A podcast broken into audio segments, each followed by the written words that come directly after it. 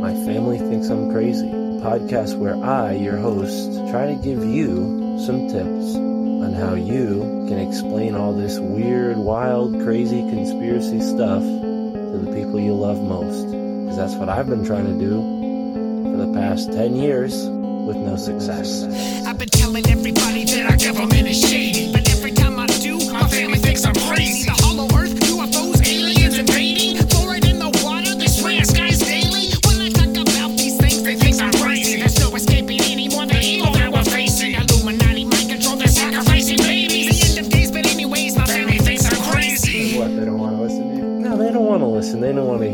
just like, oh, here we go, Mark.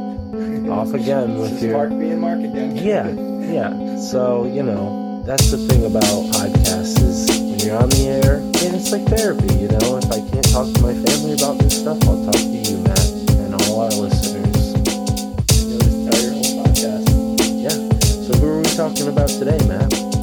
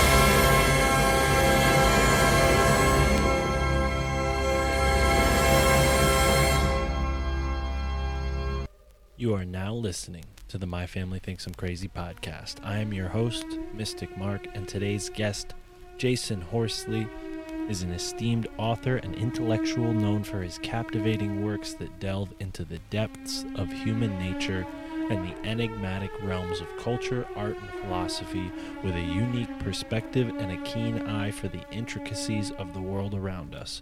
Horsley has carved out a distinct place for himself in the literary landscape as the mastermind behind LandmadeMan.com, a platform dedicated to exploring the complexities of modern society. Horsley fearlessly challenges prevailing narratives and encourages readers to question the underlying structures that shape our lives. His writings offer profound insights into the intricacies of power, identity, and the human condition, prompting readers to reevaluate their perceptions and embark on a journey of self discovery. Drawing from a diverse range of disciplines and drawing inspiration from both ancient wisdom and contemporary thought, Horsley weaves together a tapestry of thought provoking ideas, inviting readers to join him in exploring the uncharted territories of the mind with an engaging writing style that combines intellectual rigor with lyrical elegance. He captivates audiences and invites them to contemplate the deeper dimensions of existence. In today's episode, we tackle his latest book, Kubrickon, which is not for the close minded fan of Kubrick. Keep an open mind and prepare to be offended if you do love Stanley Kubrick and his movies. And also stick around for the end where Jasun again challenges the norms and uh, may possibly offend those who love smoking cannabis. So keep that in mind as you listen that uh, Jasun is a provocative thinker who questions things in a radical way, and he definitely got me to question uh, my lifestyle in many different ways. So enjoy this episode and prepare to be challenged. Thank you for tuning in. Here it goes with Jasun Horsley.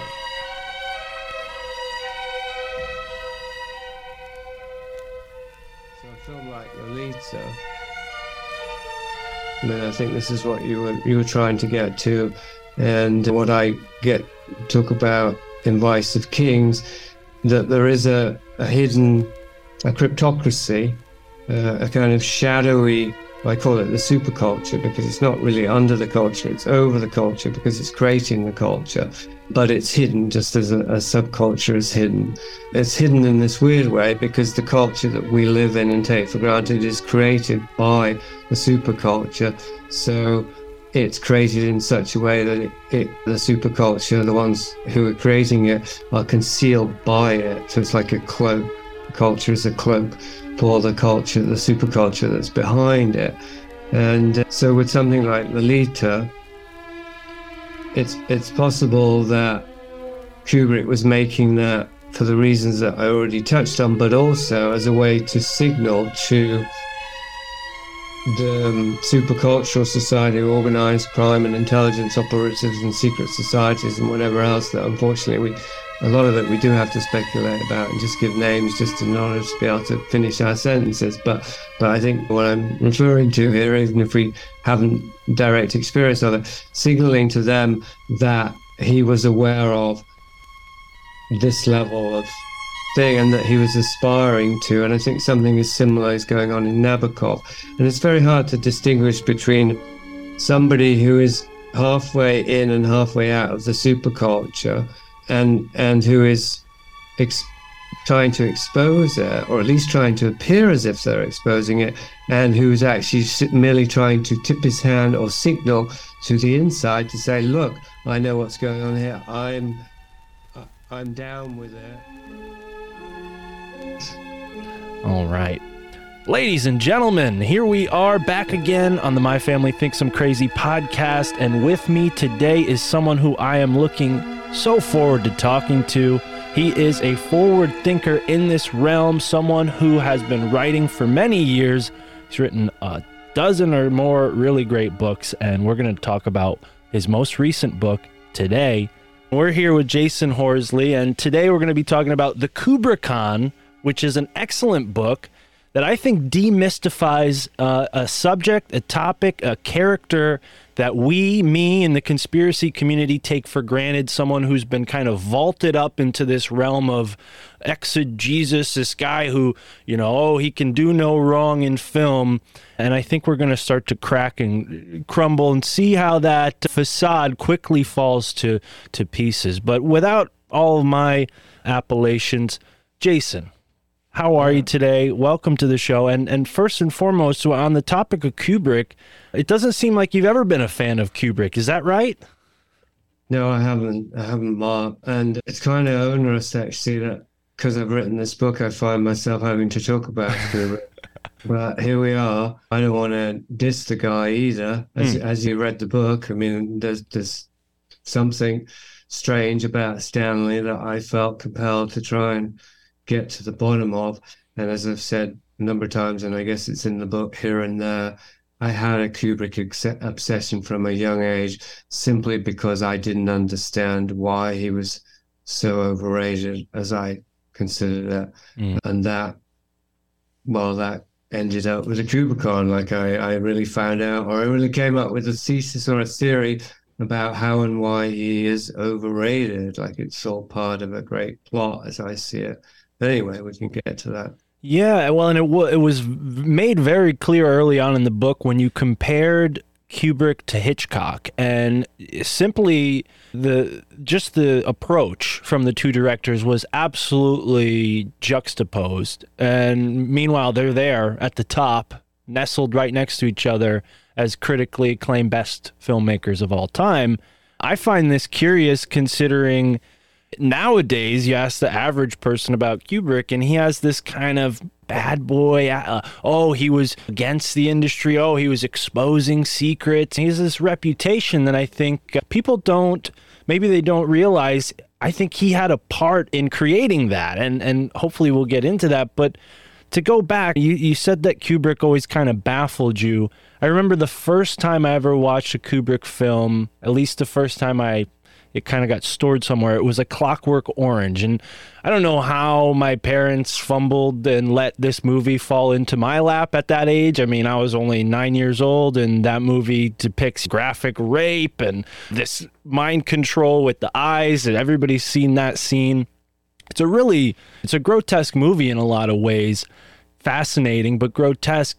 You know, do you think that Kubrick, when he was putting each film together, had the thought that all of his what 13 films would be sort of I guess a part of one larger piece of art. Did you get that sense from while while doing this work? It did end up being maybe central to the thesis or certainly part of it. That is the Kubrickon, or at least that's the first tier of the Kubrickon, is the Kubrick oeuvre itself. And the, the idea that it's a bit holographic in a way because Kubrick himself talked about how a movie has needs five non-submersible parts. I think was the phrase he used, and it's a it's a typically gnomic, cryptic kind of Kubrick terminology there. I'm not sure where he got it from. I don't think it's original, but the idea behind that was is that there would be that for a film to work, it needed five scenes that were absolutely essential and that was the real the body of the work itself and then the rest was like the connective tissue you think of a body i guess you could think of the the main organs and then the the system that connects it together anyway that that is an idea that Kubrick had. I have I don't know how much it's been analyzed in terms of looking at films and identifying the five non-submersible units. But what I'm mentioning now is why I'm mentioning it now is that one could look at each of his films as a non-submersible unit itself in this larger thing called the Kubrickon. Like these are the visible. Also, uh, an image is coming to mind, which is islands in the ocean. Like the, if we think of the Kubrickon as I posit it in the book, most of it's concealed like a, a landmass, but there are these parts that are above the water and those are the non-submersible units of the films themselves. They're the visible aspects of the Kubrickon, but they're all connected underneath the surface. And yeah, I mean, one thing I have to be careful about is assigning intent or intention to Kubrick because I can't know that, and I can't be sure how much is just organically unfolded through him being a, a, tool or an instrument of something that was more occult and how much he was consciously intending to do it. But it doesn't seem very far fetched or at all far fetched to me to think that Kubrick would have been viewing his oeuvre, to use that word, that doesn't ever get used in any other context except film, as far as I know, as as something that he wanted to be a unified body of work. I mean, you could say any filmmaker might aspire to that, but the Kubrickon obviously takes it beyond into the thesis that his oeuvre was intended as a a body of work, body of evidence that would act as a strange attractor for attention or an attention harvesting machine with the anticipation of the internet to generate obsession. And one of the ways we can see this is there's a as in another filmmaker, any other filmmaker's filmography, somebody becomes interested in Kubrick or obsessed with Kubrick, begins to look for themes and recurring images and stuff. And you, if we look at montage videos on YouTube of Kubrick adoring bands, they often, there's a lot of them which ju- juxtapose all the images, not all of them, but images from all of his films, particularly the famous symmetrical shot of Kubrick.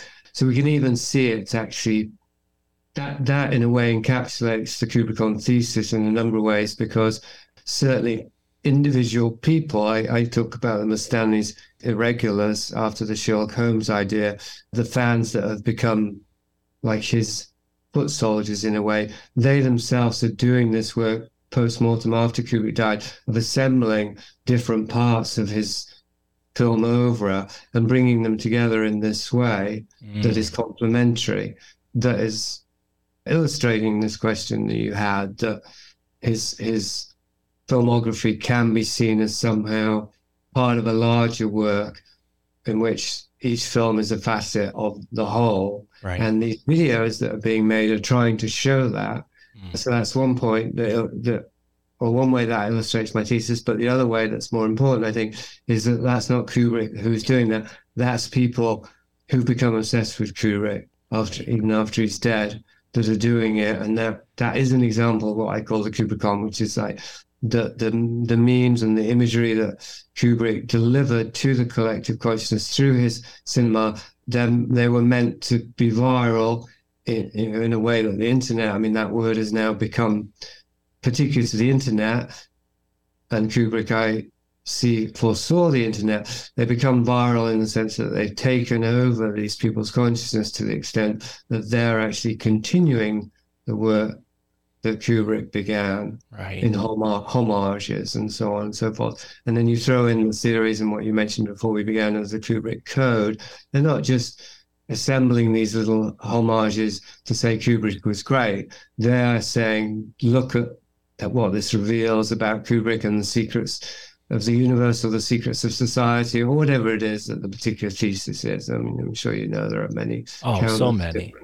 Well, and it almost feels a little trite after you look through enough of them. You see it's kind of repetitive, and you wonder in the same way that Hitchcock had this sense of how his audience felt during the film. It's almost like Kubrick wanted to provoke an effect after the film was ceased, right? So that people would have this kind of worm in their mind that would find its way into other areas and maybe through that sort of bafflement or confusion people try to make sense of something that might not have had any true sense to begin with because the intention was to kind of give it this viral effect which I think yeah people are more often than not unwilling to go with a, just a sort of confused answer and try to make sense of something. I mean, that's naturally what our mind does is it looks at things that don't make sense and tries to bring order to them. So, I mean, when you look at Kubrick's upbringing, were there any indications uh, as a young man that he might have gone on to do something like this? Was he a director from birth, someone who loved the arts, or did this kind of just stumble? He just stumbled into this line of work because he definitely feels prolific, but I don't know that his artistry really. It wasn't film itself, it was what the films are doing after people have seen them that's really kind of profound. What was what was Kubrick's early years like? Well, I, I was just thinking about that question because I don't go into his biography, and although I've read a couple of biographies, I don't have it to memory, and I, I didn't find anything particularly significant in his childhood. But then I wasn't really looking; I was looking for his career trajectory.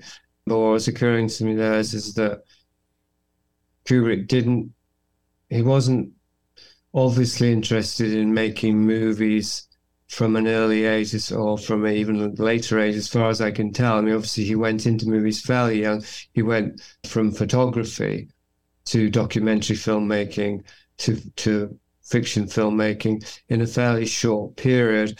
But prior to that, and, and even during that period, I don't remember reading anything about Kubrick being particularly obsessed with movies or particularly inspired by. Like he was of the generation, more or less, he was a little bit younger, but of filmmakers who were inspired by Citizen Kane. Like to a man, I mean, there's so many filmmakers out there who will say that that movie inspired them to become filmmakers. He was young enough to have been inspired by that, just about. And but but I never heard that. He might have admired the film, but most filmmakers seem to have some seed moment where they just knew they wanted to make movies. I, as far as I know, Kubrick didn't have that. His father was a doctor.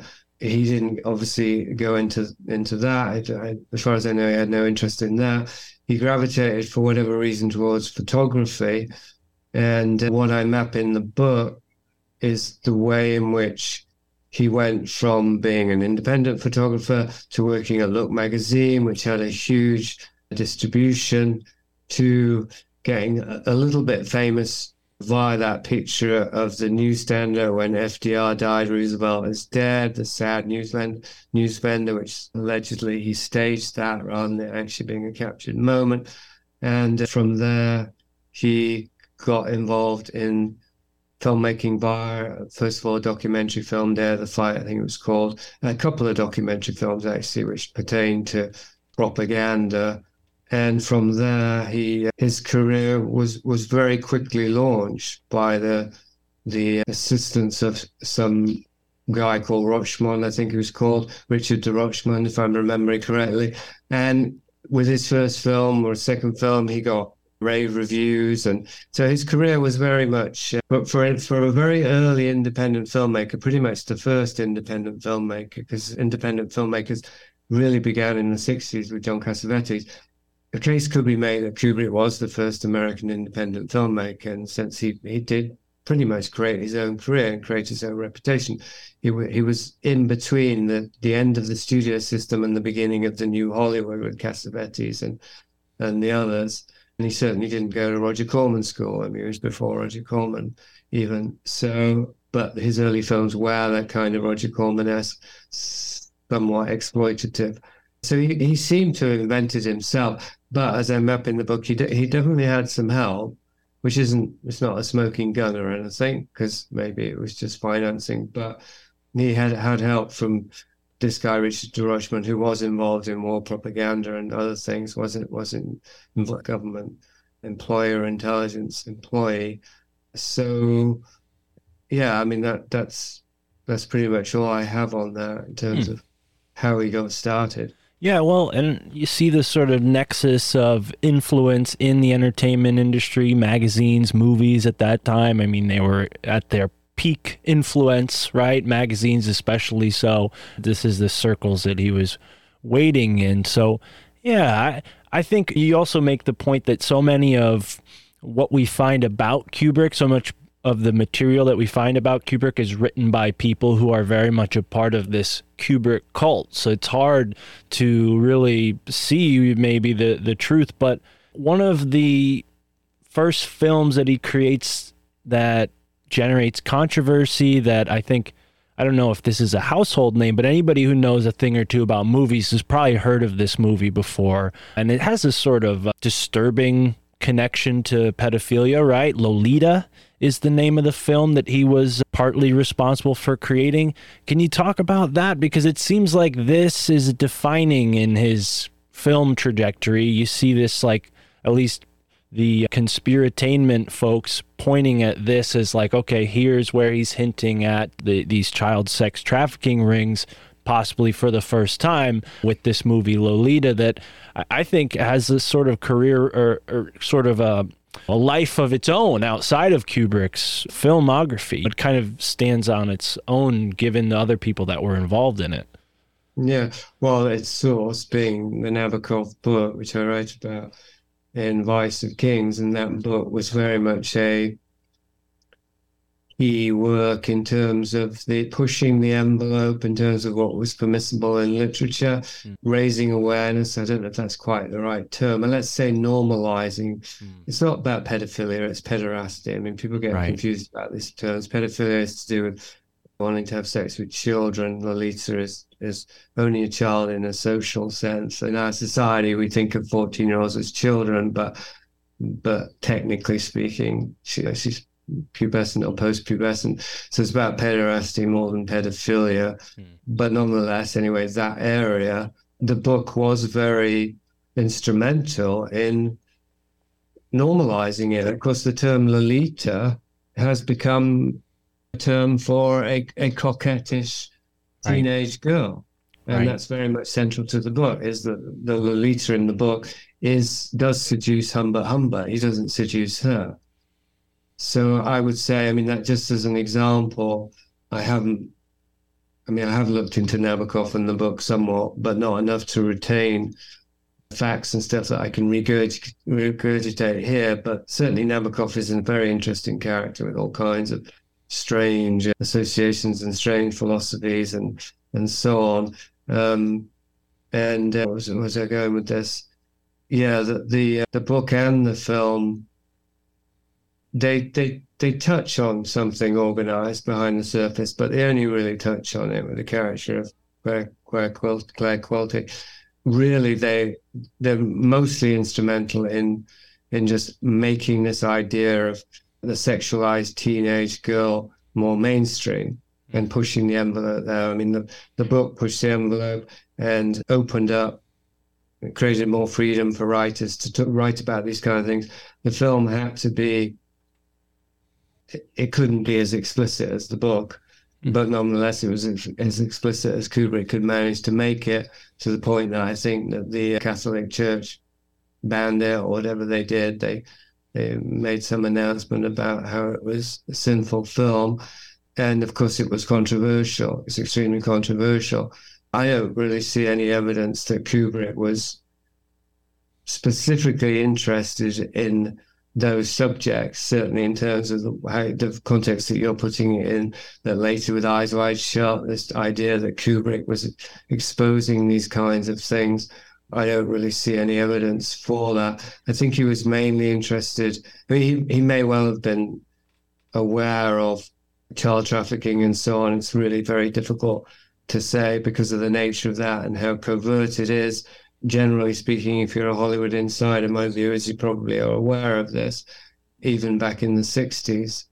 But that's almost a separate issue because I think that Kubrick chose his subjects for a number of different things, including controversy, that, that he wanted films that would have an impact, a social impact.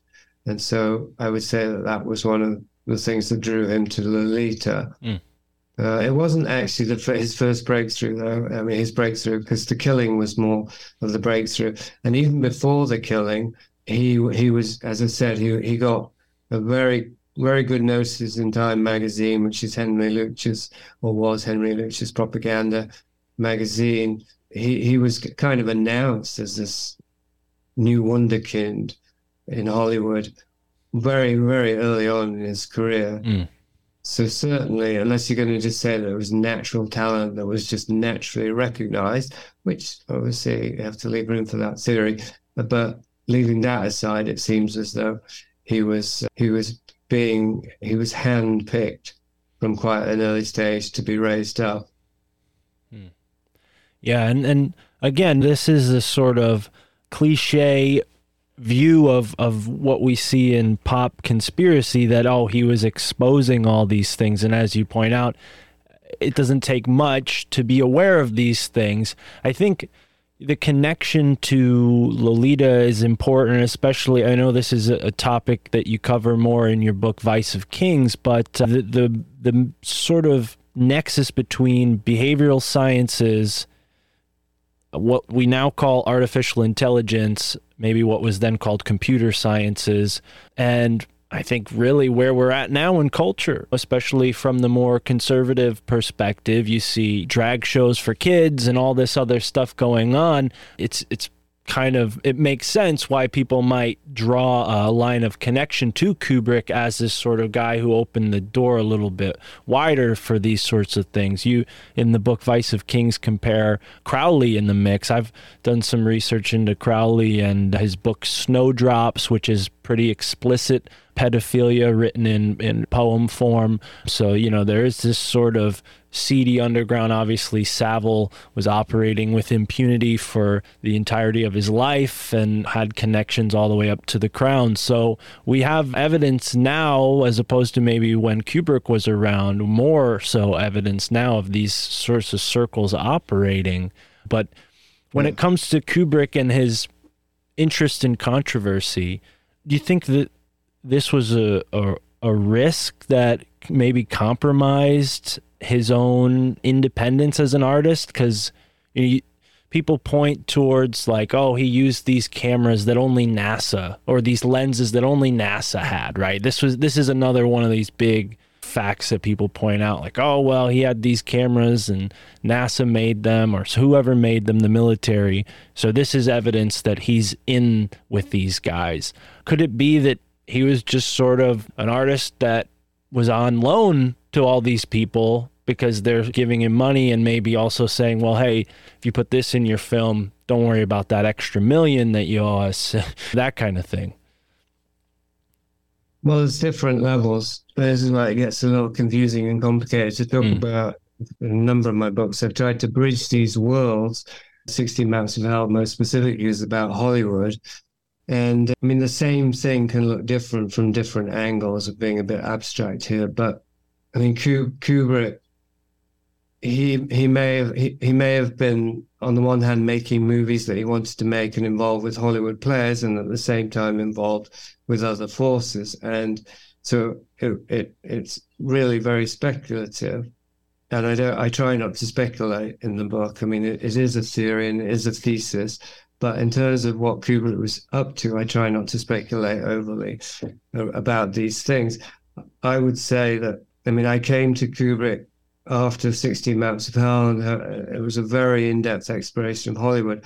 So I was more or less firmly persuaded that anyone who has a position of power and influence in Hollywood is also involved in organized crime and intelligence community and even the military because all because Hollywood itself is a is a wing of those more far-reaching and more long-term factions. So it's not it's not either or. Yeah. Sorry. Next question. Yeah, no, I, I appreciate the unwillingness to speculate because it's again, it's something that you you say is sort of provoked by Kubrick himself. This afterlife of his work, where people are taking it, they're analyzing it. And at one point in the book, you say that some of his critics who are appraising him, they're they're saying.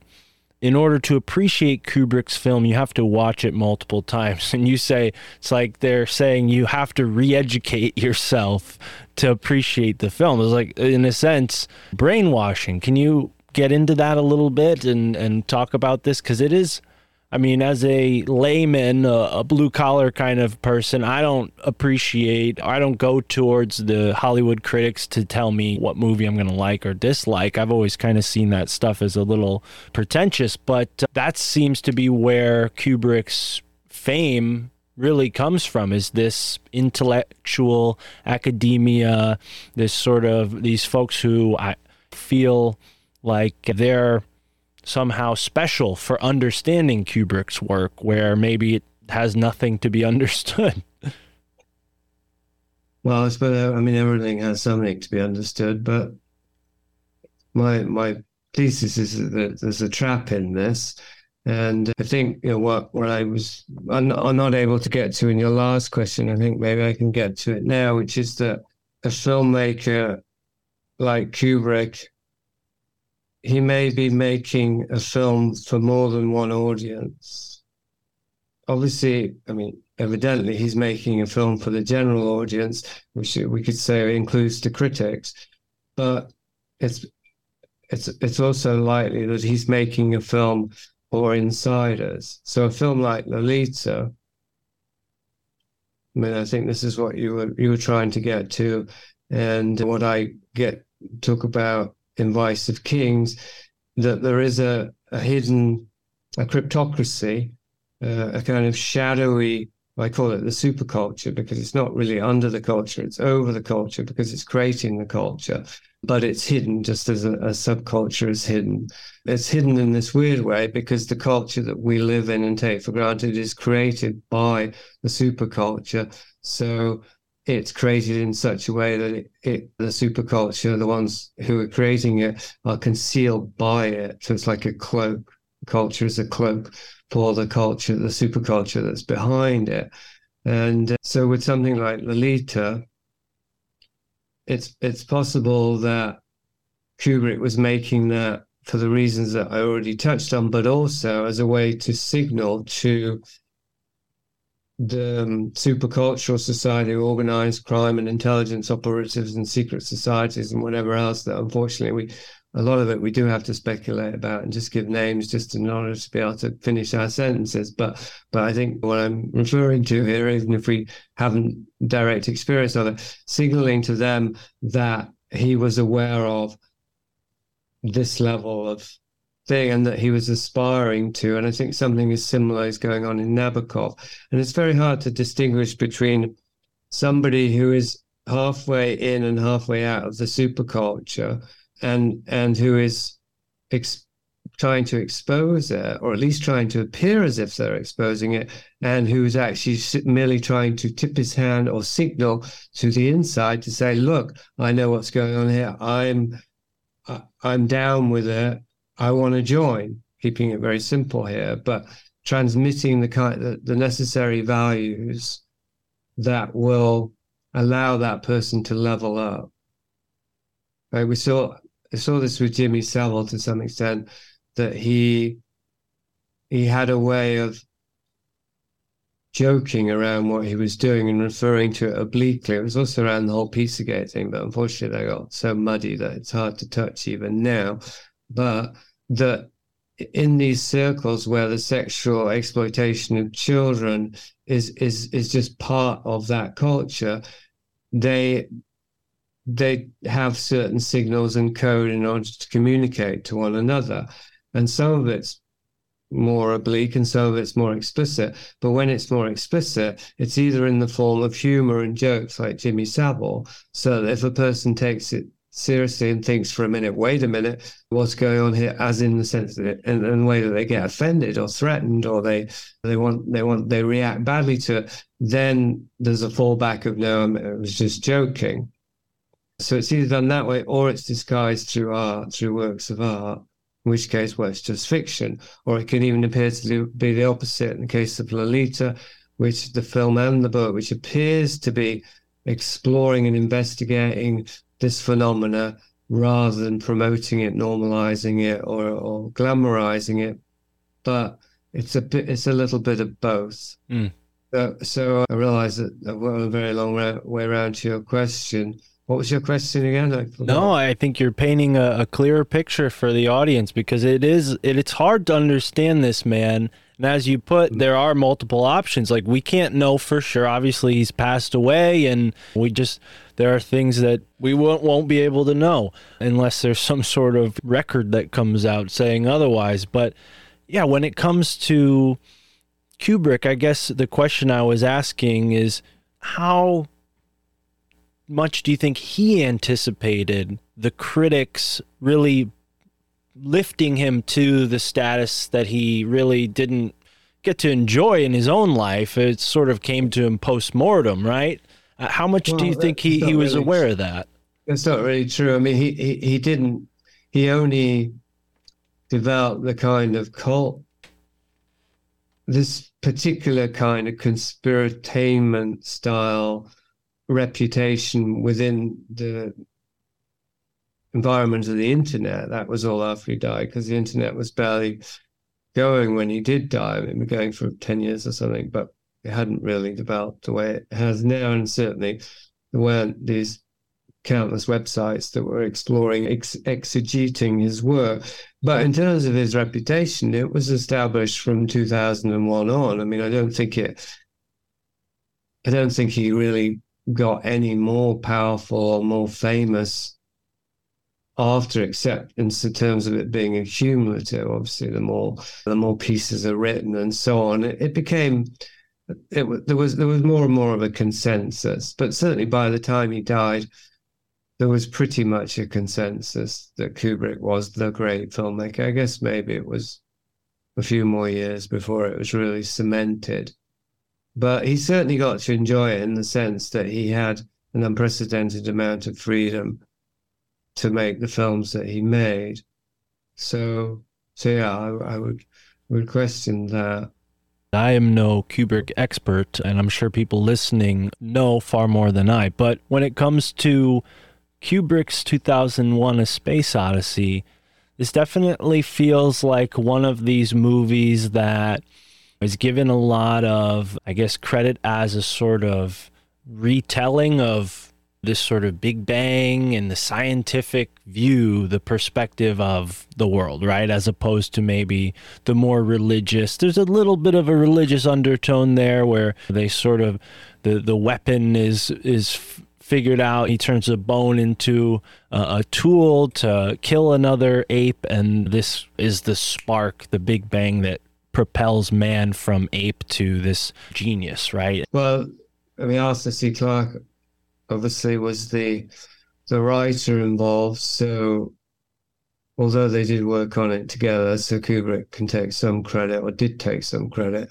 Essentially, the ideas, the storyline came from Clarke, and Clarke had his own associations, not just with the, the intelligence community and with pederasty himself was a pederast, but also with the I forget the name of it, but committees that were involved in promoting space travel. There was a specific one that he was involved in, and there's a number of those. So I could say, like, sort of not pre NASA, because I think NASA was around at that time too, but a, the kind of publicity and promotional wing of NASA, not officially, but unofficially, because there was a there was an unofficial push or agenda to get science fiction writers to promote space travel, to use science fiction to promote space travel, which obviously is not a big leap because a lot of science fiction writers want to write about spaceships, right? But we take that for granted now, but it might not have been the case if there hadn't been this covert agenda to to push science fiction down that particular avenue. I mean, H.G. Wells was a pioneer sci-fi writer, and he was he was an early Fabian, although he commit he quit the Fabian Society, but certainly he was involved with other groups, and even wrote a book called The Open Conspiracy. So H.G. Wells is known as a as a aristocratic social engineer, and he was a, a pioneer of space travel in science fiction with the first men on the moon and other works. So anyway, long way around there. Arthur C. Clarke, uh, whatever he, ideas he was bringing to Kubrick, there's a good, good chance that he, there were people whispering in his ear. And even if there weren't, he was clearly down with an agenda he believed and was openly advocating space travel as the means to, well, human survival slash evolution, essentially. And that's, I mean, you'll find that in all kinds of different areas, but certainly it had to be concentrated into by a meme machine into specific trends and specific works and specific media in order to really become what it's become. And 2001 is is very much the the head cornerstone, really, I'd say, of this kind of science fiction. It's certainly considered the greatest sci-fi movie of all time, considered by filmmakers the greatest movie of all time, even at least in one poll. And I would say that uh, back back to your early point, it is a it is a, I can't say it's religious because it's actually in a way it's a religious or anti-religious, but I mean Kubrick and I think Clarke too, they did see it as like real religion, like like Kubrick's idea seems to me was that there is no God or his belief, there is no God, but there might be super advanced extraterrestrials slash technology that's indistinguishable to us from magic to quote the famous Arthur C. Clarke axiom, magic slash divinity. Right? This, this, they all got mashed together, I think, in Clarke and Kubrick's rather nihilistic vision.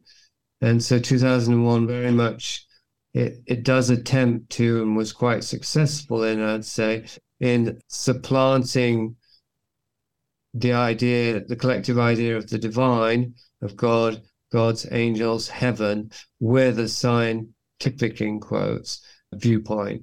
Really, it's around technology, which isn't really science. Technology is a result of science. You, you use you can use science to create technology.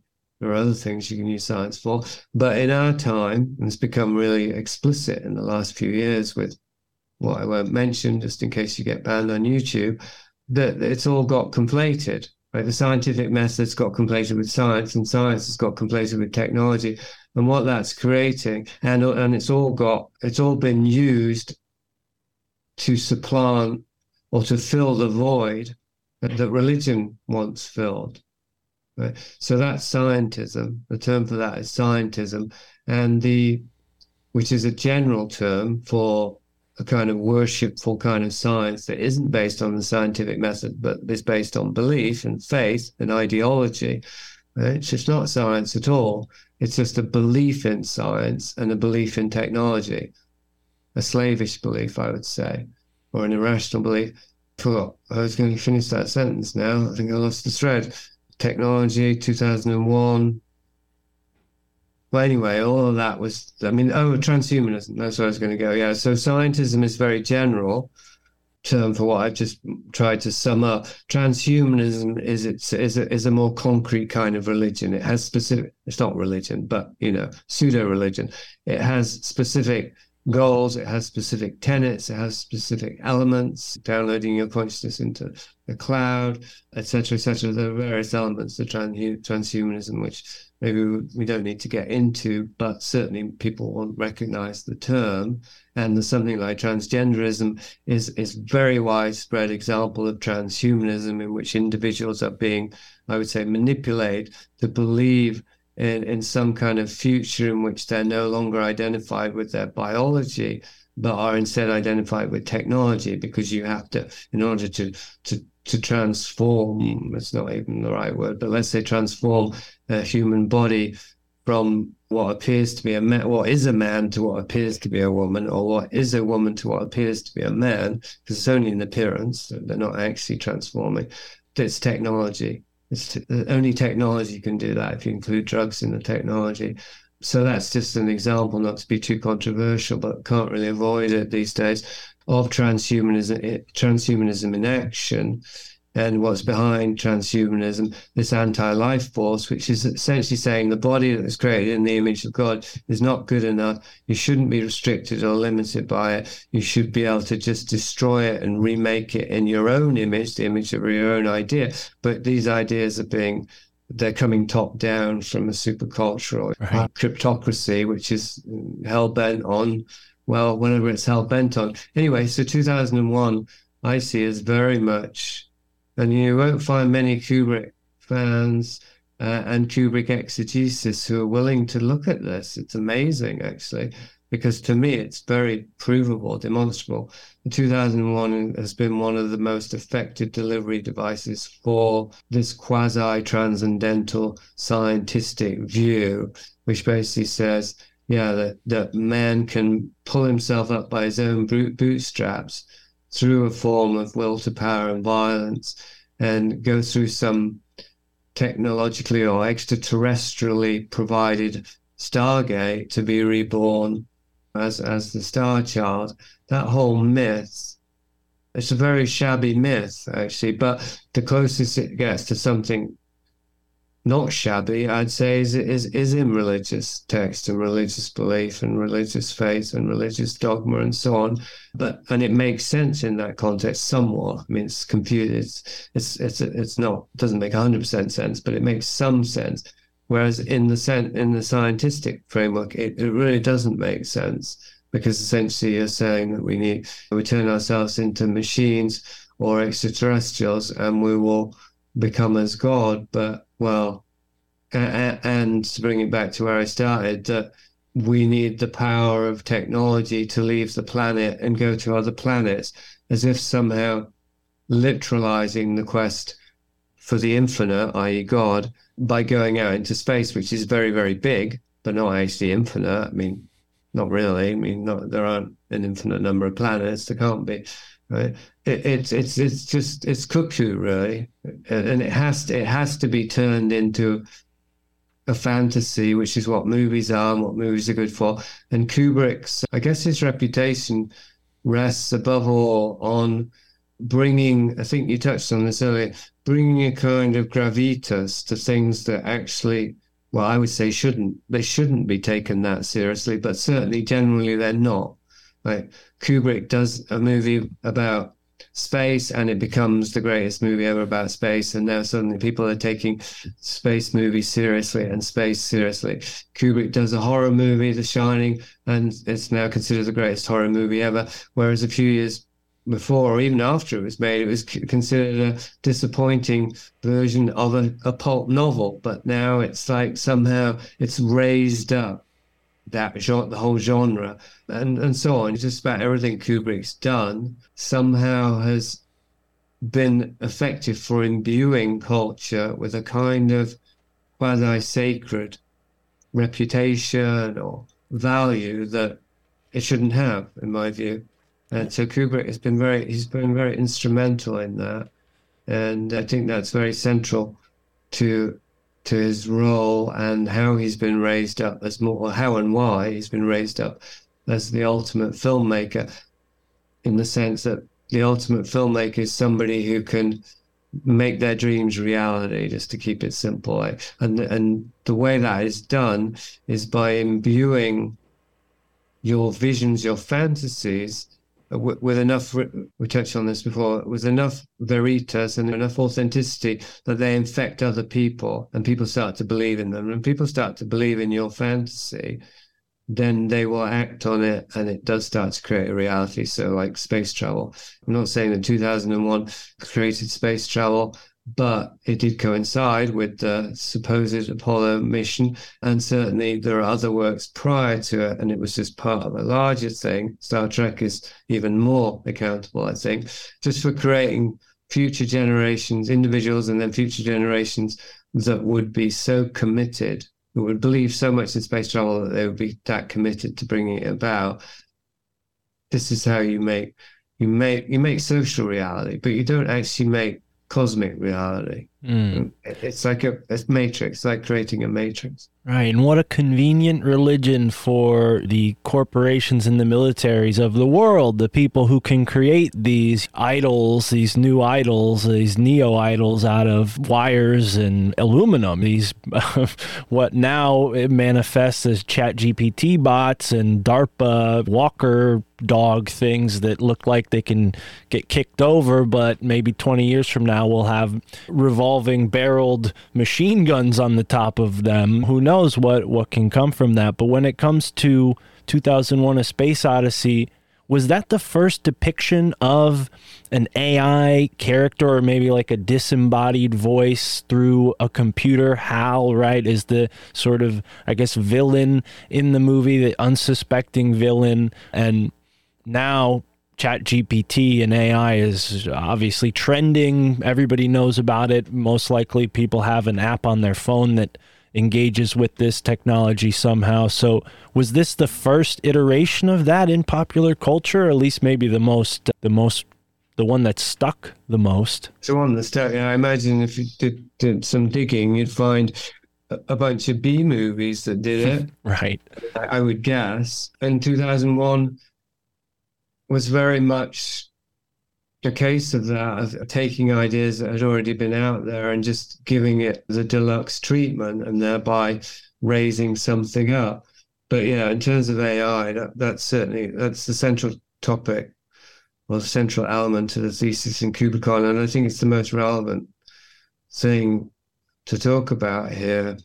I've I've been hearing a little bit. I don't really follow the stories and stuff, but I've been hearing a little bit through my wife that AI has been doing the rounds. And what did I hear recently? That there's, oh, I can't remember the specifics now, but certain concerns being expressed.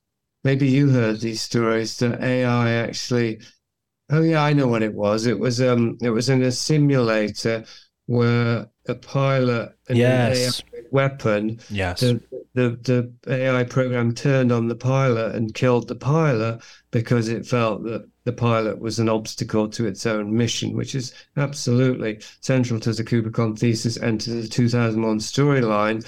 And uh, I mean, I'd like to continue that part in a bit, but just to bring it back to 2001, that part of my thesis is that Kubrick was exploring this idea that if you created artificial intelligence, what would prevent it from doing exactly this? What happens in 2001? What apparently happened in this simulation recently? Although we have to take this with a grain of salt because they're creating these stories in order to pave the way. Just as they create movies, they create news stories for sure. So it may not be true, but certainly both the movie and this recent story about the simulator jet pilot who got killed by the AI program, they're promoting the idea, presenting the idea that AI is likely to turn on its creators, as in so many countless sci-fi movies, precisely for this reason that it, if it's programmed for maximum efficiency, it's going to. The, the risk is it will see human beings as a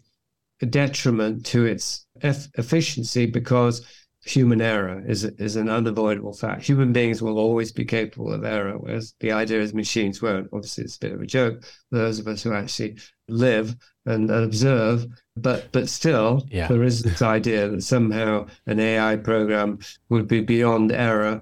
And then this idea that an AI program that, that itself perceived itself as beyond error would then perceive human beings and the, the errors that they commit as an obstacle to its functioning and remove them. So my thesis, part of my thesis is that Kubrick was exploring that idea in 2001 because he was he was interested in AI and the generation of AI, and he was trying to find a way to get around that that problem. That's that's part of my thesis.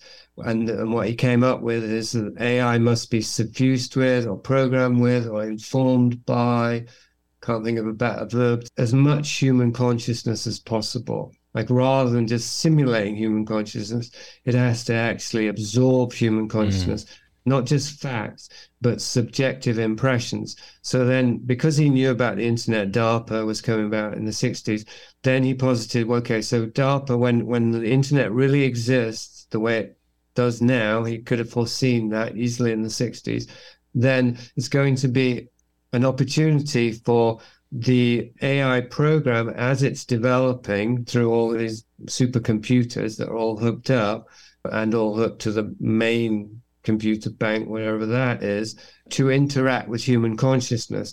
And of course, that's what we have. And so, but there are different ways that human consciousness can interact with the machine.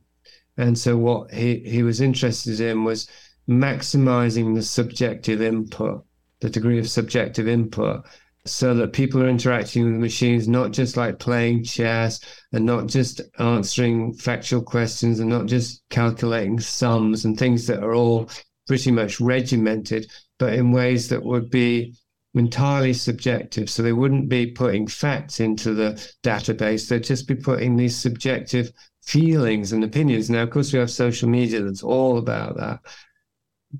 But specifically, where the Kubrickon comes in is that the the Kubrick oeuvre, Kubrick foresaw, I posit, and possibly it's a work of fiction, I can't say for sure, but foresaw that if he if he assembled those works correctly, they would they would generate an audience cult. It would lead to an audience cult through the internet, largely, but not only, because it starts with the critical community before the internet of adoring obsessive attention to the works that would end up with a with a, a relentless, almost limitless, Aspergerianly anal analysis of every last aspect of his work and then interpreting it. And what you have there is you have a meeting of an objective reality, which is the film itself, right?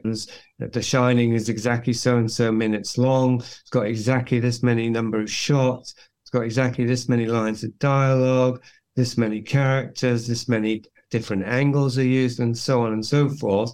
That combined with all these, you know, these countless irregulars who are analyzing that or other movies and interpreting and saying, oh, well, this angle of this particular shot in this particular scene, exactly this minute mark, those are all objective facts, means this completely off the wall tinfoil kind of theory about what it means.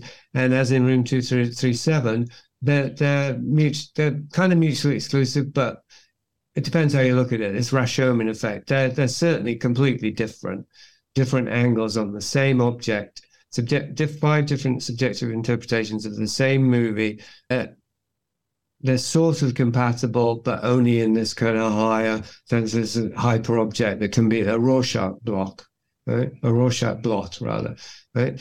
they're compatible, but they're also not because they're so subjective. So anyway, that that's the thesis of the Kubrick that Kubrick posited this. He foresaw this and he created, it, he laid the groundwork for it. That would would lead to more and more data coming into the the AI program, informing, animating the AI program through, among many other things. He had just been one participant in this project, the, the, the Kubrick oeuvre.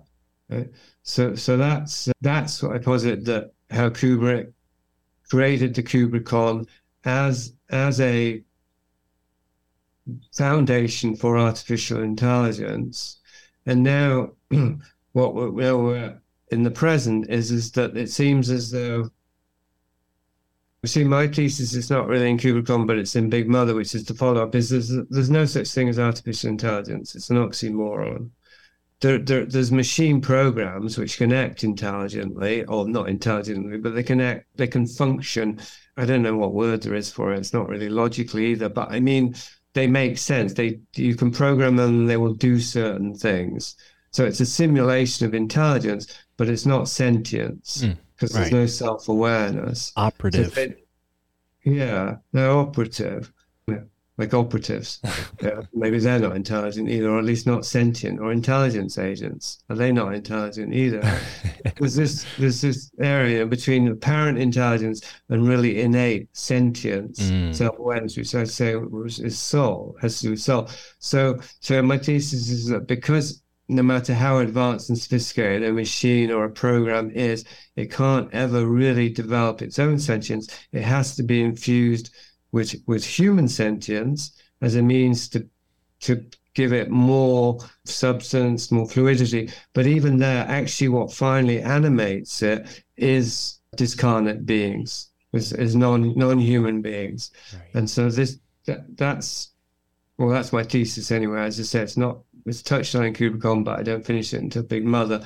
That all of this Kubrickon AI, etc., is a landing pad for some discarnate non-human intelligence, which is actually rather like the Arthur C. Clarke novel. The, I think it's Childhood's End, is it? The famous one, anyway. Invasion of the Body Snatchers. well, yeah, not that one. I mean, that's not Clarke, but but sure, There's Similar. kind of different, versions. But Clarke, the Clarke one specifically, I think Childhood's End does have the arrival of Chalice's head. Okay. who are the gods on the planet. But I do want to finish on the AI yeah, because present AI, which is the it seems it seems possible actually that that the AI's narrative currently is preparing us for this scenario. Whether it's it might all be made up, actually. I mean, not not all of that, but in terms of what what we're actually being told is happening, just as with UFOs or now UAPs, that there may well be some sort of reality that has doesn't have to do with military industrial technology. I doubt it's extraterrestrials, but anyway, some non-human thing. But most of the stuff we get about UFOs, including through human being supposed witnesses, is is manufactured. In my view, it's socially engineered. So similar, I think, with AI. But currently, it seems as though they might be starting to promote the idea that AI is is coming and it's going to be a big problem. right. Right. So it's like the the the Project Blue Beam was that they were going to fake an alien invasion that was all around in the eighties. Well they may they may be upgrading it now. Mm. They may have just found that somehow they just can't get people to believe in aliens somehow, or at least they, the people who do are just too goofy to really ever you know, be useful. I don't know what it is, but somehow Well, it, Yeah, it does feel like now, especially with these strikes going on, that AI is almost doing to the same effect what immigration or the threat of immigration from the conservative politicians ten years ago.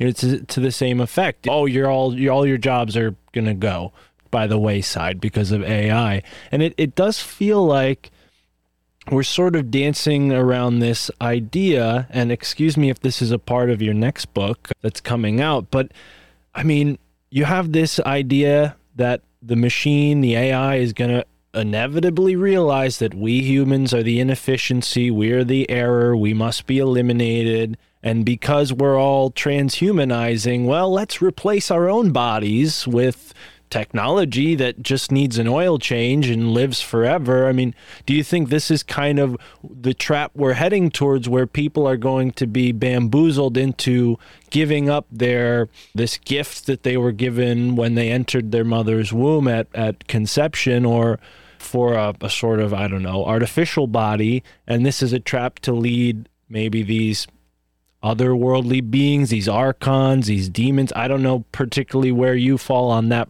There's many different opinions on what these beings might be, but is that essentially what we we might be setting ourselves up for? Is this sort of invasion of disincarnate beings taking cuz mean, this is this goes back to the Bible. They say they're jealous. These beings are jealous of the fact that we get to live these earthly lives, right? It says it right there. So, uh, is it that simple? Well, not simple, but is it that profound? Yeah, yeah, uh, certainly. Yeah, I think there's the it. It's probably pretty much impossible to to really define or identify these kind of beings or kind of forces, except by referring to the myths and the religious doctrine and so on. So we can do that, but I think one thing I feel fairly confident in saying about whatever this is that is what you just said is it seems to be that these beings want bodies. Right? That that seems to be the the name of their game. They want organic bodies to use to occupy. We could speculate about the reasons and different theories, but if we just keep it to to your question, obviously we are human beings. Human bodies are the prime resource then thereby for these beings. And it seems to me that the machine, the thing of trying to trick us into replacing our bodies for machines, and even we could even talk about this recent mRNA business and what the hell that was all about and what's behind it and what the what the nature of the experiment really is there. If it's not just if it's not really to do with immunity, but certainly there seems to be some element, spike proteins and whatnot, splicing uh, technology, nanotechnology with human biology to see what the hell happens. That that that seems to be almost a, or maybe not almost literally a literalization of this this process by which human beings are consciously giving up their lives, giving up their bodies to something that's that's non-human. But what I was trying to get to here is is that I don't think that these beings per se need the technology to get into our bodies. I think that's more like the the technology, or it's a way of actually getting total consent, and that well, I think the main thing in terms of occupying bodies for these beings is to make sure that our souls never get into our bodies, right? and and if they're even even have the possibility of getting in, they might then push out these beings. So what the what the agenda would be to just to make sure that the soul can never ever get into the body. Not not even again, because I'm saying it, I don't think our souls actually mostly do make it into our bodies because of the nature of the, the society and the world that we live in. So then the more things that we do to our bodies consciously and consenting, to pollute them or to infiltrate them with technology. It isn't necessarily that the, the beings are using the technology to get into the body, but the technology is useful just to make sure the soul will never get into the body and then the beings will, will go where the soul cannot go. I had more to say, but I, I've just lost it. So, Well, and, and to your point, maybe this will help you get it back. Uh, this idea that we're living in a society that inherently makes it a uncomfortable situation for a pure soul, right? There's this sort of uh, fading of the soul.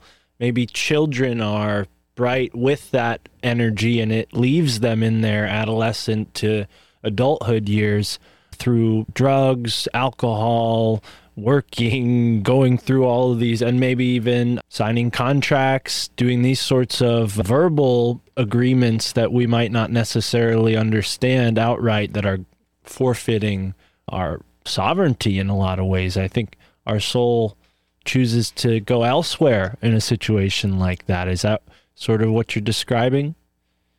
Yeah, and I think I was going to get to, well, two things are coming to mind. One is what we touched on already, which is insofar as the, these beings that we're not choosing to name currently are able to take over bodies, they can thereby create the culture that will facilitate the takeover of subsequent generations. So this is what you're touching on with the different lifestyles, the different values, the different the different everything really. It's the different culture that makes human bodies more and more estranged from their own souls. That's point number one. Point number two is what you touched on. Yeah, what are the things that we're already doing to ourselves that have been normalized that are essentially driven by something that is not human? So you mentioned drugs and alcohol. There's literally spirits involved there, like alcohol is spirits.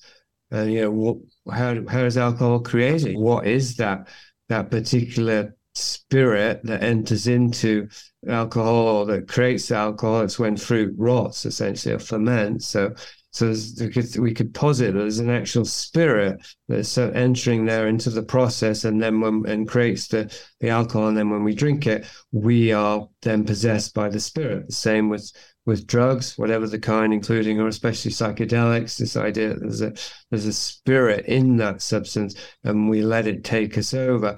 Another thing that, that might be even less popular to talk about is pornography. Like, what's the effect of pornography? And people using pornography to stimulate their own sexual sexual desires, their own life force, in order to have some kind of relief, gratification, pleasure, etc. That's clearly an addiction, whether or not people recognize it, and it has the effect not only of being letting oneself be possessed by images that are created outside of oneself, corporate created images through the pornography industry, but of what was the other thing? Uh, I keep losing my thread today, you know, when I lost it. Well, you're, you're discussing how these images are sort of, I think what you're maybe oh, getting at is a spiritual life force. the machinery, force. The machinery. Mm. that a person is using pornography, whether it's I mean, it used to be magazines, but I, I don't hardly anyone uses magazines now. Right. Uh, they're probably using the internet or the very least DVDs or what have you.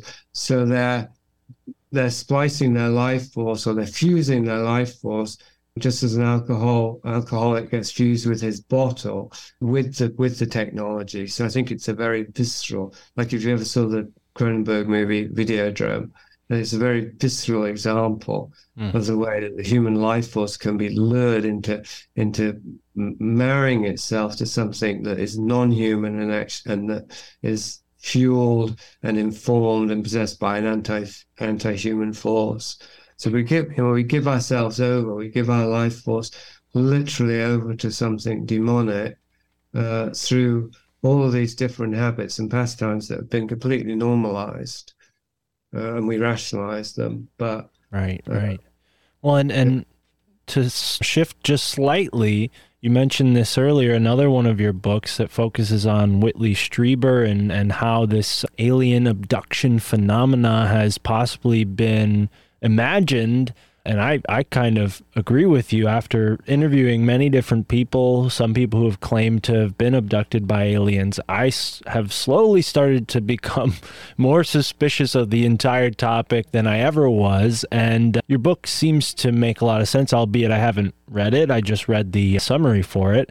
Can we maybe get into that? Because it does seem like aliens, the, at least the image we're shown depicting aliens, sort of demonic in one sense. And we do have ancient cultures that have recorded these kind of beings. You have a show like Ancient Aliens that tries to make it all seem benign and just give you this sort of, ooh, what's happening here approach to it all. But uh, clearly, these otherworldly beings have been around for a long time, and then peoples have mixed results with them, usually pretty horrifying, I would say. Do you think that this is something that's been going on for a long time? Well, I think even the UFO, let's still call that now, the UFO community and ufology allows that, like Passport to Magonia, the famous Vallée book, Fairy Lore, and so on. It's acknowledged that this phenomenon's been going on for a long time, and often that's used as evidence that it's certainly that it's real, but even that it's benign I mean, relatively fairy, fairy lore seem relatively benign compared to the alien abduction lore, I would say. Although I used to be a, an advocate of alien abduction in a way that I thought it was something positive, I don't anymore. I, I think it's a huge subject, but I mean, initially, what we're talking about today, the context would be that it's it's a, a cultural narrative that's been created and incepted through all this countless media, and then a phenomenon that and that, and then also it involves actual covert operations in which there's manipulation of human beings to make them believe that they've been abducted by aliens. Well, that's one one side thing, but the other side is is what where we've ended up. Excuse me, which is the the metaphysical. The metaphysical. There is some sort of interface between human beings and human society in some invisible realm of entities.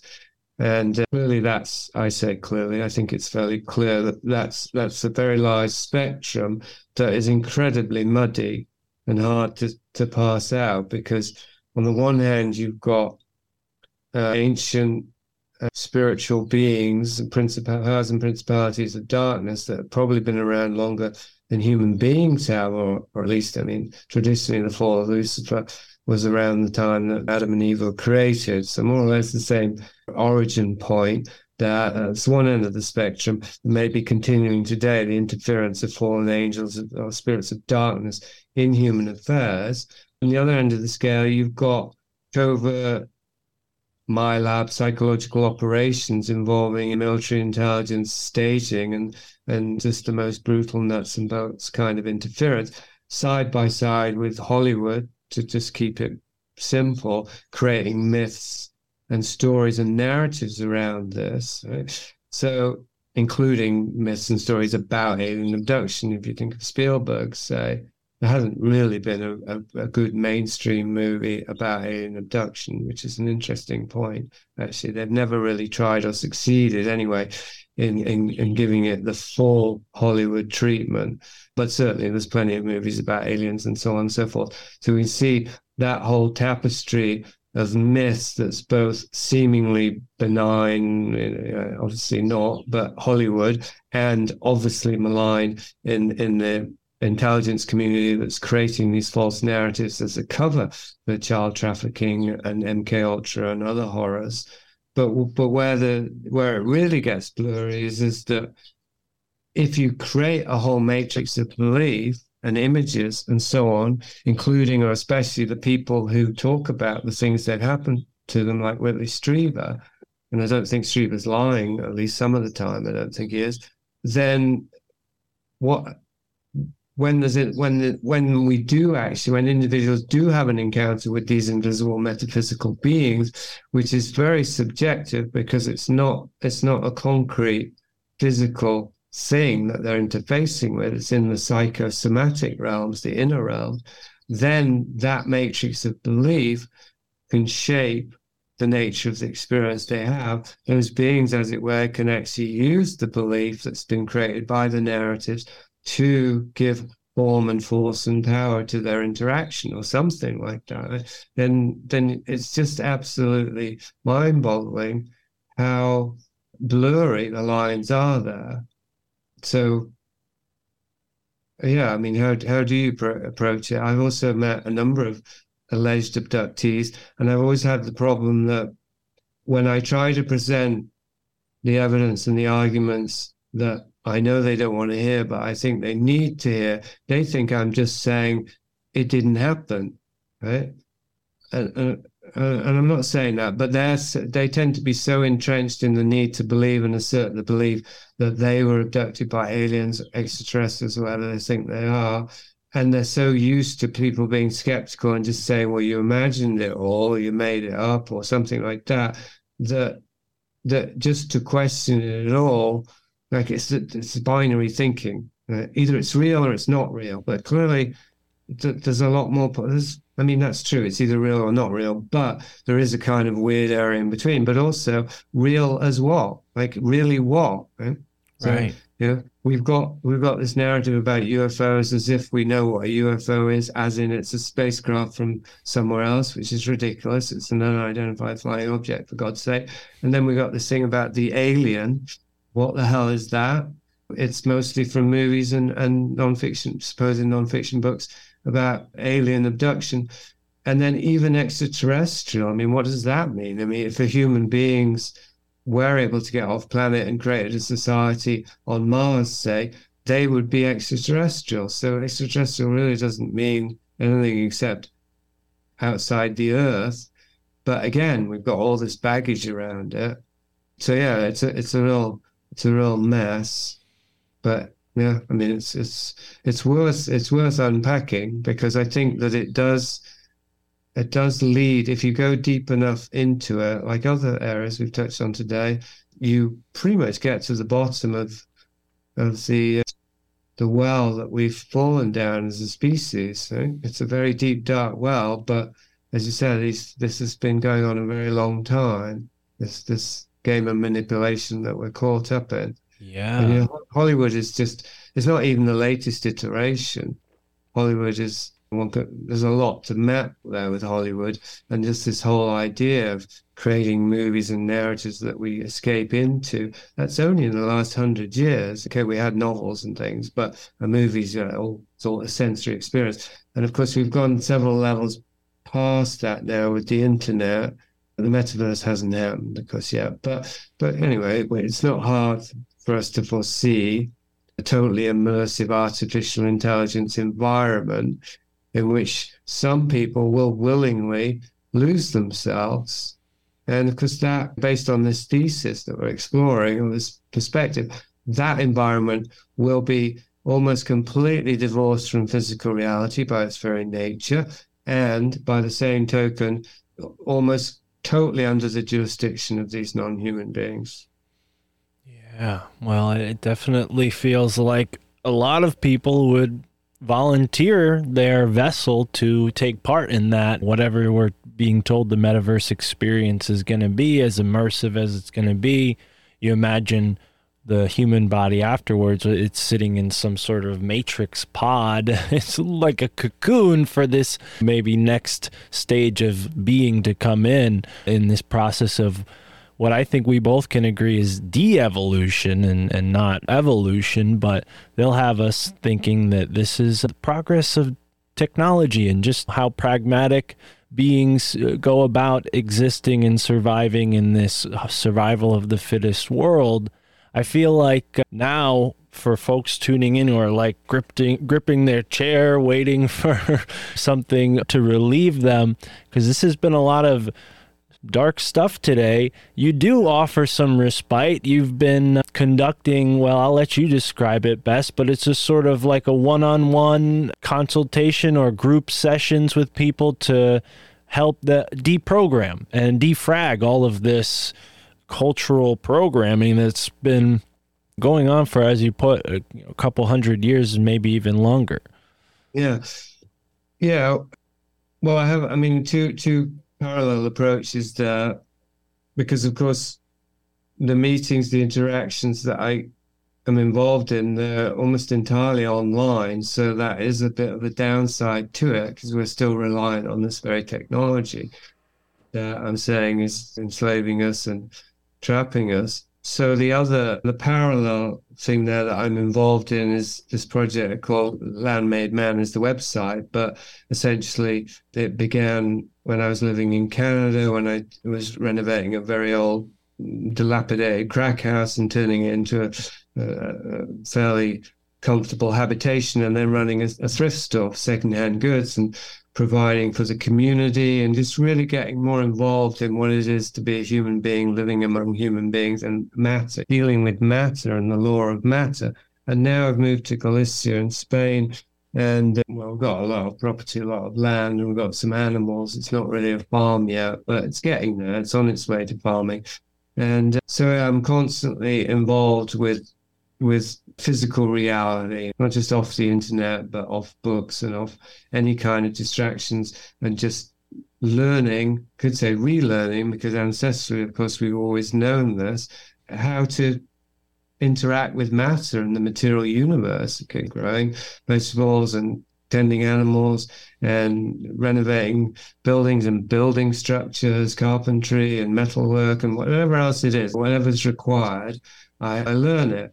And uh, so that's the thing that keeps me particularly grounded.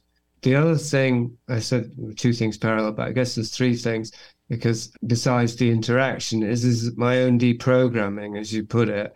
That's still ongoing. It's just that there are deeper levels. So my last few books have been very much about the socio-cultural, political programming that I've been undoing by by self-examination and examining the culture, like using the culture as a mirror to to see what's been installed in me, and then by by really seeing from an inner perspective the implants that have been put in myself, I can better understand the way that the culture functions to program us. So it's a complementary process of of auto deprogramming, of self deprogramming. So that's that's the thing I'd say that's evolved more and more into just physical interaction, just becoming just a much more embodied, grounded individual. There, so then the online work is very much about applying those two areas. I mean, I'm not teaching people how to farm. I'm not talking much about what's going on here, but I'm obviously bringing that daily experience to my interactions Mm. because that's, I mean, it's like, it's kind of, it's almost like going to church and having a, feeling a secure connection to God. And then uh, before going out and preaching or something like that, I'm not saying I preach, I'm just using that as an analogy that nature itself is like my way of connecting to the divine, to the soul, I think, not just nature, but physical work. And then, and then the online interactions, they are constantly changing, but essentially they involve me leading groups in which, well, the current group is called SWEEP, which is Spiritual Warfare Entity Exploration Party. So the idea is to recognize, to become more cognizant of the fact that we've touched on different ways today that we are involved in spiritual warfare because there is a war in heaven and a war on earth. So you can't not be in a war in, in warfare if you're if you're surrounded by an invisible war. It's just a question of whether you're conscious of it, whether you're act, actively engaged, or whether you're just cannon fodder on the on the battlefield because you're completely oblivious to what's happening. So in that sense, I'd say we're constantly surrounded by entities and being manipulated by entities. And there are there are different ways to become more cognizant of that, more observant of it, more consciously dealing with it, essentially neutralizing it, saying no to it, hmm. saying no to the influence of entities. And one of the best ways to do that, or maybe I think the best, but possibly the only way, I'd say, is group work, group interaction, because we can't really see the ways in which we're being taken over, being controlled and manipulated on a moment to moment basis, except by interacting with others, I think. Or at least we, that's the best way to see it. Like even today, I, I don't know why I say even, because it's every interaction, but today I was thinking actually maybe I would ask you if we could edit out the first half an hour because I wasn't really on my on my game and I was saying things I didn't really know I was talking about. And so I could say were things interfering with, with me today, whatever that was. I think maybe your smoking was also affecting me as well because I'm very a bit allergic to smoke, even though I can't smell it. Wow. It was actually. I've never given a contact high through Zoom before. I apologized. That's a new one.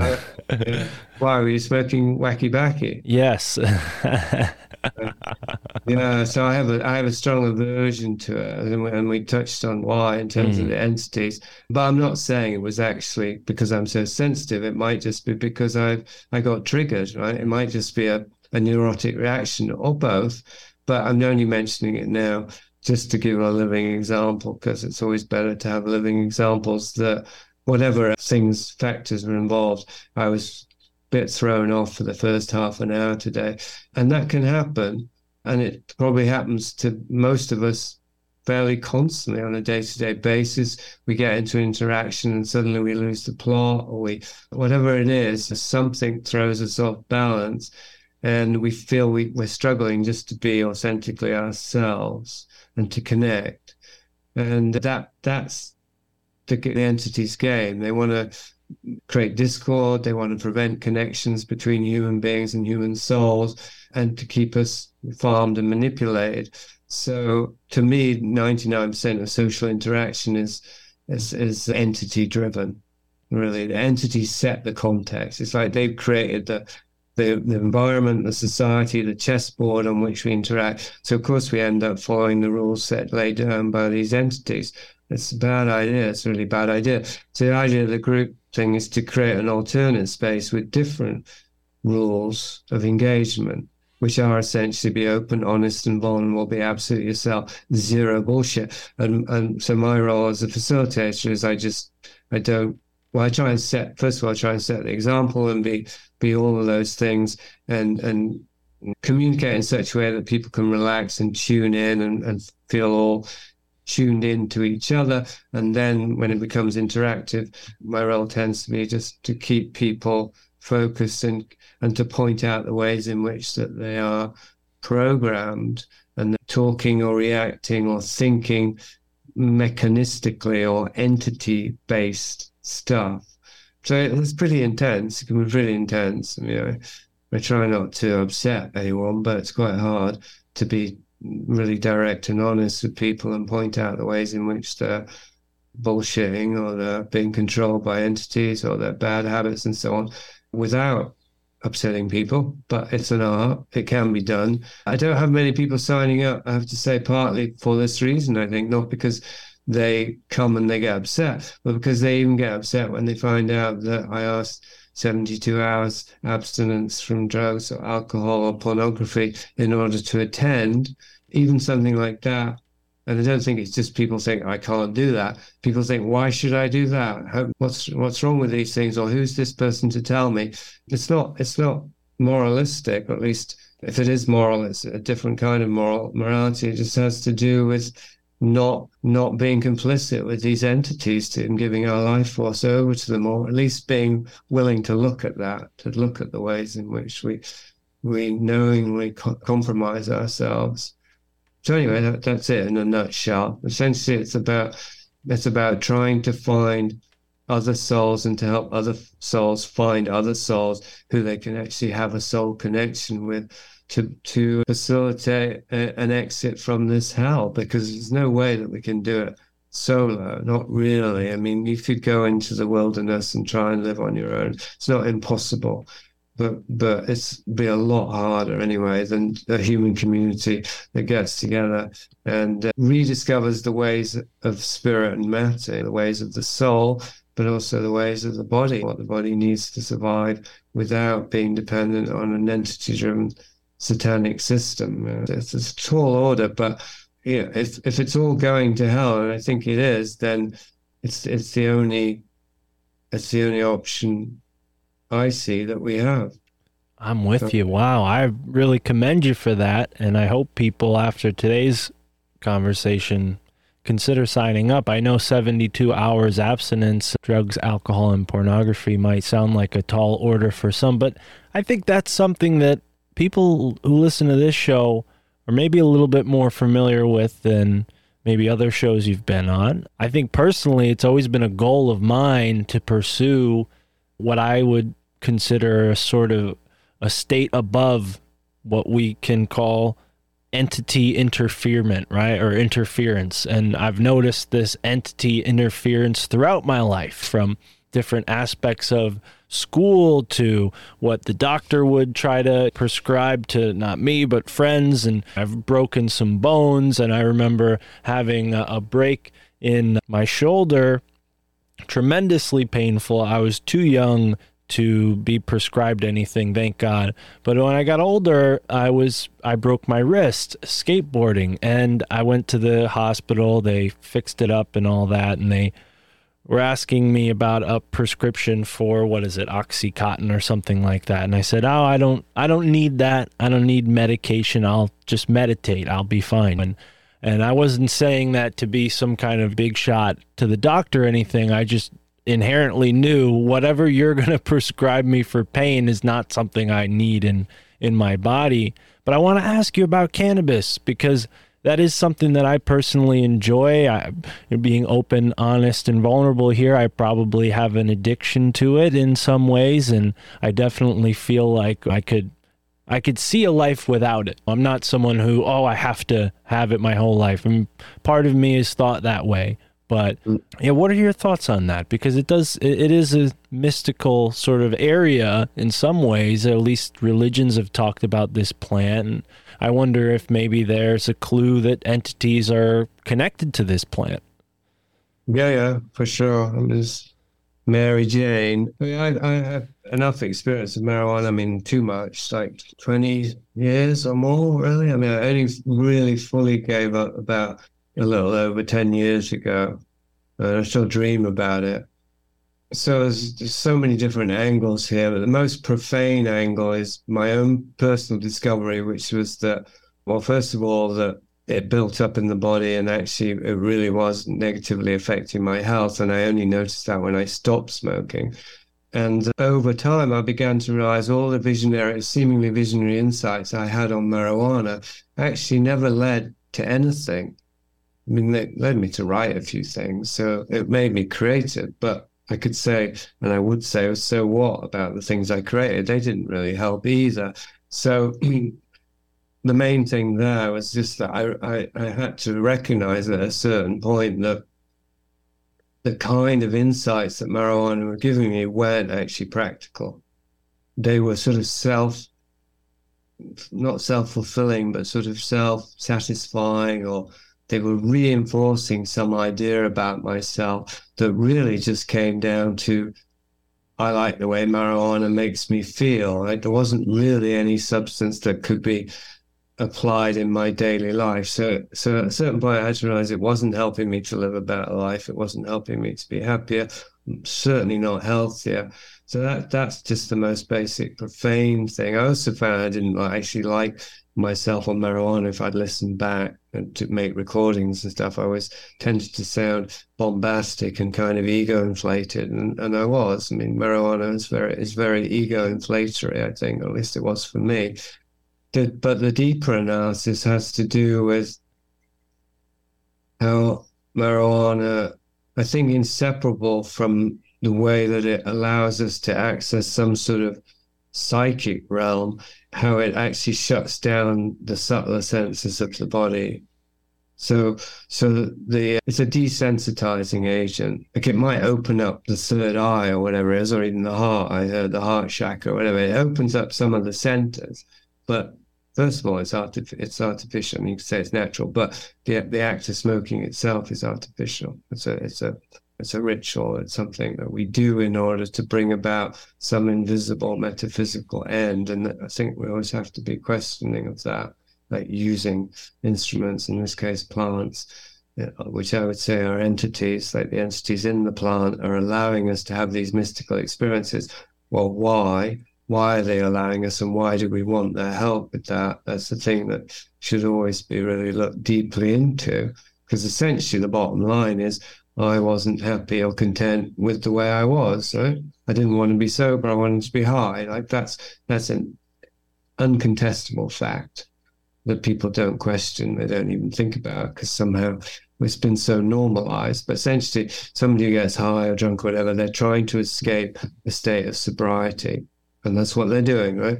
That's uncontestable. So why? Why are they doing it? It's, it's always an important question. But what I was getting to there is quite difficult to talk about, but the the soul is a very subtle presence in our lives. And as you pointed out, I mean, it, it if it gets as strange as it does by behaviors, then it's it's further away from us. It's not actually embodied. It's trying to get into the body, but it's not able to. So how do we tune in? How do we tune into the soul? It's through the sense, the bodily senses. It has to be, because what else do we have? You could say we could have intuition or what have you, but I say our main, the main instrument we have, really the only instrument we have, is the physical body. So there are very subtle senses in the body which sometimes get confused for psychism or intuition, but it's not. It's just very subtle, or maybe it is, but more importantly, it's very subtle sensations in the body. And so I'd say that the sensation of the soul is the subtlest sensation of all. And that's the sensation that we need to tune into and follow in order to reconnect to the soul and bring the soul into the body. It's through sensing in the body. And so the problem with marijuana and alcohol and other things is it actually it shuts down some of those subtler senses. So we're, we're losing sensitivity when we do those things, and there's a, there's there's a there's a temporary payoff. Of course, people wouldn't do them if they didn't but I'd say it's proportionate to the loss. Like my view of psychedelics, including marijuana, was that I would get this overload of psychic information, which might include sensations, it might even include a vision of my soul and so on. But it was such an overload that I couldn't possibly process and assimilate, much less act on it. It was just, it was just great, man, while it lasted. And maybe I could write songs or book or stories and stuff, but essentially I couldn't ground it in reality, in physical experience, uh, and, and it was gone. And there's the back taxes on that. Essentially, I've I've taken a big big share or a big portion of all of that soul stuff through artificial or contrived means, and now I'm deplenished, deplenished, deplenished. What's the word? Diminished, deplenished. Right now, I don't have as much. Now I've got to. It's kind of, it's kind of like I'd say about ejaculation. Actually, you've got to, you've got to re, you've got to build up all that stuff again once you've had this big explosive experience of it.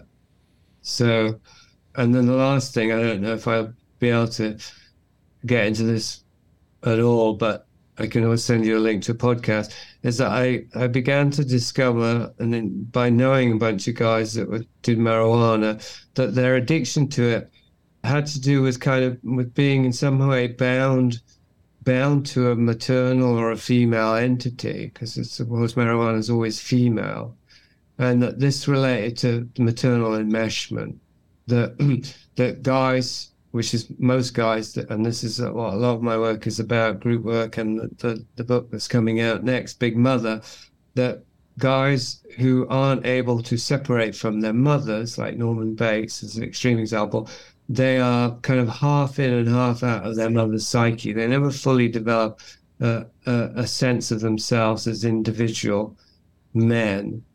And that kind of half in, half out, in which their psyche is is in it's come out the physical womb, but they're in the psychic womb of their mother. So they're partly possessed by their mother's consciousness. This is quite radical to say it in the last few minutes of our chat, wherever we're at. But it is the thesis of Big Mother. They tend to be drawn to marijuana because that that it kind of recreates that psychic bondage, but it also prolongs it or allows it to sustain itself. So it's it's kind of it's a kind of a reenactment you're letting your psyche be taken over by this this Mary Jane, this female entity, and it creates certain qualities and characteristics, I'd say, that have to do with being feminized. Um, as I say, I'm not sure how well I've articulated that, but I, it took about two hours when I got into in the podcast, all the different angles on this. But just suffice to say, just to sum up, that whatever the active agent in marijuana is, and I don't mean chemically, because obviously you can name it, it pertains to some sort of like the, the quality of consciousness that marijuana gives us is there in the active agent itself. So I'd say the consciousness that we experience on marijuana is a simulation of the consciousness of the entity itself that is is possessing us through the marijuana, and that's female. I mean, it's a female plant anyway. So that's, I say, that's a kind of recreation of uh, the male child who is who's possessed and taken over by his mother's psyche. So anyway, I'd say not a good idea. Obviously, you know, I don't I don't want to upset you. Uh, no, you're not upsetting me at all. I appreciate this. It's it, it's it's far more common to hear someone spout all the great things about cannabis. I'm far more interested in when I'm not learning, and yeah, I contrary to maybe how you've been treated in other places, I really appreciate you saying all that because you could be saving my life in a lot of ways. I, I didn't really consider that side of it. And like you were saying earlier, your own process of self examination has helped you learn so much. And I'll I stand by the side of that and say, yeah, I'm learning a lot right here through your self examination of you know what you said 20 years of smoking cannabis. So you're not just standing on the corner saying oh that stuff sucks. You you've experienced far a long time use of it. I'm i'm like 10 years into smoking weed myself. So yeah maybe it's good that i stop now. How old are you now? I'm 28 right well that's saturn return coming out so that is a time for growing up mature decisions. So yeah i mean you're you'd be way ahead of me if you gave up now because I, started at 17 and I was still going strong at 28. I wish I'd had someone like me to, to come along and at least give me an alternate point of view because I didn't, the penny didn't drop for me for, as I said, for at least 20 years.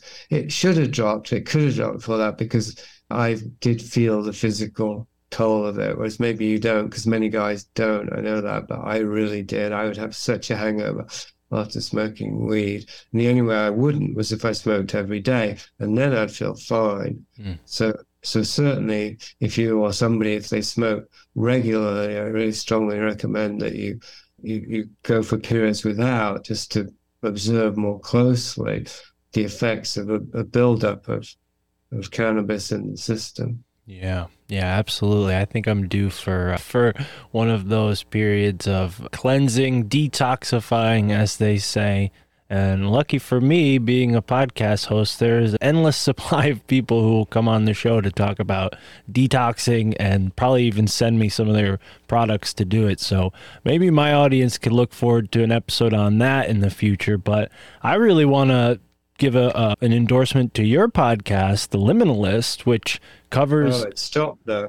I mean, they can catch up to 300 Yeah.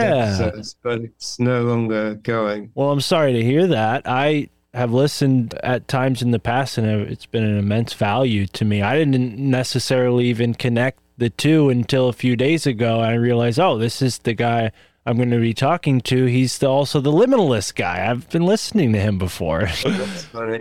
But uh, yeah, I really, I mean, I'm sorry to hear that. I wonder maybe uh, there's a reason for that, possibly just sort of putting technology to the wayside for now. That's one less thing to to do, right? Yeah. Is that kind yeah, of the, yeah, it, was, yeah, that's right. Basically, I mean, the, moving to Galicia, the land-made man site, the, the idea has been to to to to unplug, to Right. uncouple my life force from technology as much as possible. I haven't been as effective as I hoped yet, but uh, certainly, uh, as you're doing a podcast every week, that, that does add a lot of hours to online time. So yeah, it's yeah, that. I kind of ran out of people to talk to as well, and and the group work as well. Like I'm more interested in kind of live interactions, and I did think about picking it up again, live streaming on Rumble, but I don't know if that's going to happen. yeah. Now we are winding down here, coming to the top of the second hour. I don't want to keep you so long. I know you're several hours ahead of me. You remind me a lot of my good friend Michael Wan, who's doing very similar things, doing less podcasts, less YouTube videos, moving more into what is commonly called rewilding. I don't know if you would subscribe to that term, but rewilding is one of the terms that is being used to describe this. Yeah, I, I really appreciate you being here. I, I did have a question. It'll come back to me. I just blame it on the cannabis. I just lost it. Oh, well, when it comes to here, I got it. When it comes to AI, Mm. as we sort of touched on earlier, there's this active farming, especially through social media, where our subjective imprints are being collected by this AI in order to assimilate something. Would it be maybe useful, practical for people to try to throw a monkey wrench in that process by maybe doing things that are maybe completely opposite to what they would normally do? I mean, is this a sort of culture jamming by doing that? Can we get in the way of the AI somehow by just being humans and performing things that a computer couldn't predict? I think if you were to do that for your own enjoyment as a way to be more spontaneous, which obviously is a bit tricky in itself if you're consciously trying to be spontaneous, it's not really spontaneous. But anyway, just trying to break your own patterns and routines, maybe it could be a healthy. But if you actually think that you're going to beat AI at its game, I would say that what's behind AI is what you're taking on, because the AI, I mean, the algorithms there, whatever, they're just they're temporary, they're temporal, they're just the latest iteration of something that we're navigating now in all these different ways. And certainly in terms of being savvy in that way is is good. I could do to be more savvy, and that'd be less of a prey for hacking and all the rest of it. But what's behind the algorithms and all the rest of it, the great Satan, or I prefer to say Sat- Satana because it's Big Mother, the Gorgon. I see it as a well, I, at least I frame it in, in terms of a, a feminine kind of psyche entity. But anyway, that thing, ancient and seemingly quite malevolent, and certainly does not have our interests at, at heart. I don't think there's any way to beat that thing at its game. So, so then I would say that that, and this is a risk with those of us who do podcasts and me writing the Kubrickon. There's a risk that you end up feeding the very thing that you're trying to expose by giving it attention. Mm. Because really, as a- through 60 maps of hell was about this map hell in order to find the exit, then go through the exit. Don't just keep mapping hell. Don't just keep talking about these things. Don't just keep trying to beat the system or play the system thinking you're going to win. The thing, the only thing to do is to uncouple your attention, or the only thing that works rather, is uncoupling our attention from the entity harvest machine, the energy harvest machine of the entities, and recoupling it to our life force and to nature and to our soul. So yeah, I mean the danger in that what you suggested is that it, and that even if I say if you enjoy it, that this would also under, underscore the danger is that you actually end up spending becoming more or less inclined to turn off your computer because you think that you're that you're doing some useful service to humanity. See, I'm I'm quite I'm more than skeptical about the fate of humanity. I don't see that there's any hope for this current societal structures. I don't see that. Uh, I'm thinking of Noah now. It's like if Noah ran around trying to bail out the houses, bail water out of the houses, and didn't build his ark, he'd have just drowned with the rest. But Noah had to know that the, the, the water, the rain was going to carry on for 40 days and 40 nights, and everything was going to flood. So the only thing to do was build the ark. If we think that we can actually salvage some of this or, or reformat or reconfigure this satanic system in some way that'll be less satanic, which we're not going to do the work we need to actually build a vessel of the soul that will actually rise above this hideous quagmire that we're in. So that's kind of my my final thought there is is yeah to, to orientate ourselves towards towards the goodness and towards the exit and just keep moving towards that rather than thinking that we should somehow make the most or make something better of the darkness that we're lost in.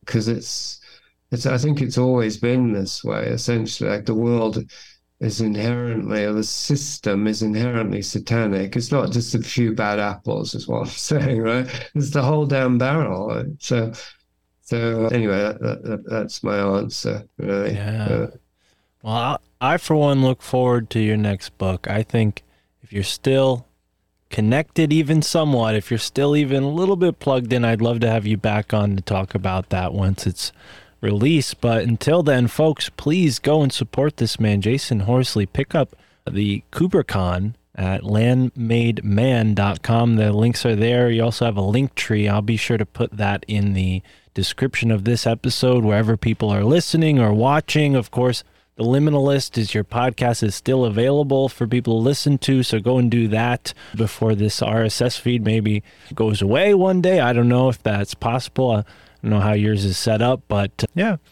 This has been a really great conversation. If you have any final thoughts or anything you'd like to promote beyond what I just said, please take it take it away. Yeah, not really. I said Big Mother's coming out in September. That's probably my, my last book, maybe at all, but certainly in this in this line of books of analysis. I think it's all going to go away in terms of the internet. I think it's going to be so heavily controlled in the future that we'll probably have to have some implant in our bodies just to use it, digital ID, etc. So, so you know, let's make hay while the sun is still shining in this particular regard. I just encourage people to reach out directly because they want to enjoy my media, that's fine. I'm happy that they do. But to me, the only fruit of this labor is fruit that's edible, and that's soul to soul connection. So what I look for is is contact, an email. So my email is jason with a u at protonmail.com.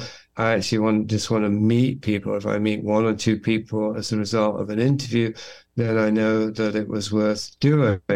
If I don't, it's still worth doing because I enjoy listening back. Usually, I probably won't listen to the first half hour, but but the main thing is is, is as I say is contact because I know that there are souls out there who are looking for the same exit that I'm I've been looking for. And I don't want to say I found it because it might sound like I'm running a cult, but I found my own particular exit, and I'm pretty sure that there's a similar kind of exit somewhere near you.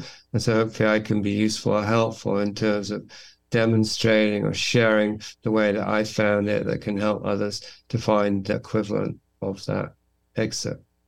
Wonderfully said. Yeah, I hope so. And uh, don't worry, I'll I'll make the intro sound interesting and tantalizing as much as I can with my editing. Don't be so hard on yourself. I think the first 30 minutes of my podcast usually are a little touch and go. So that might have been more me than you. But either way, this has been fantastic. And I really, really hope that folks go and reach out, get in touch with Jasun.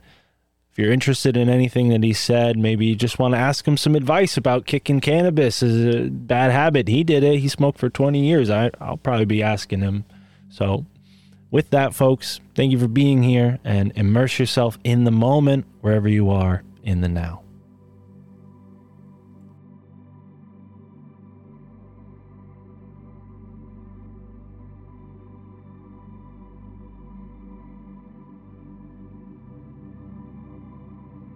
And that was our conversation with Jasun Horsley. Got a little bit uh, controversial there at some points. Definitely for the Kubrick fans in the audience. Uh, definitely required an open mind, uh, especially if you're interested in reading the Kubrickon.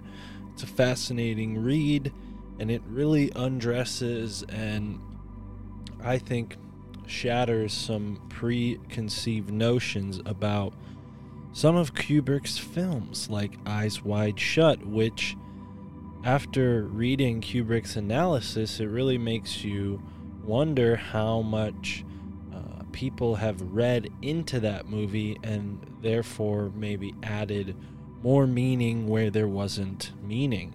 Um, I, for one, you know, I remember seeing Clockwork Orange when I was younger. I think I mentioned that in this conversation, and definitely a disturbing movie. At the same time, fascinating and uh, made me interested in, I guess, crime, sci-fi, that sort of genre. But I've never really considered myself a Kubrick fan. I didn't particularly like 2001: Space Odyssey when I saw that when I was younger.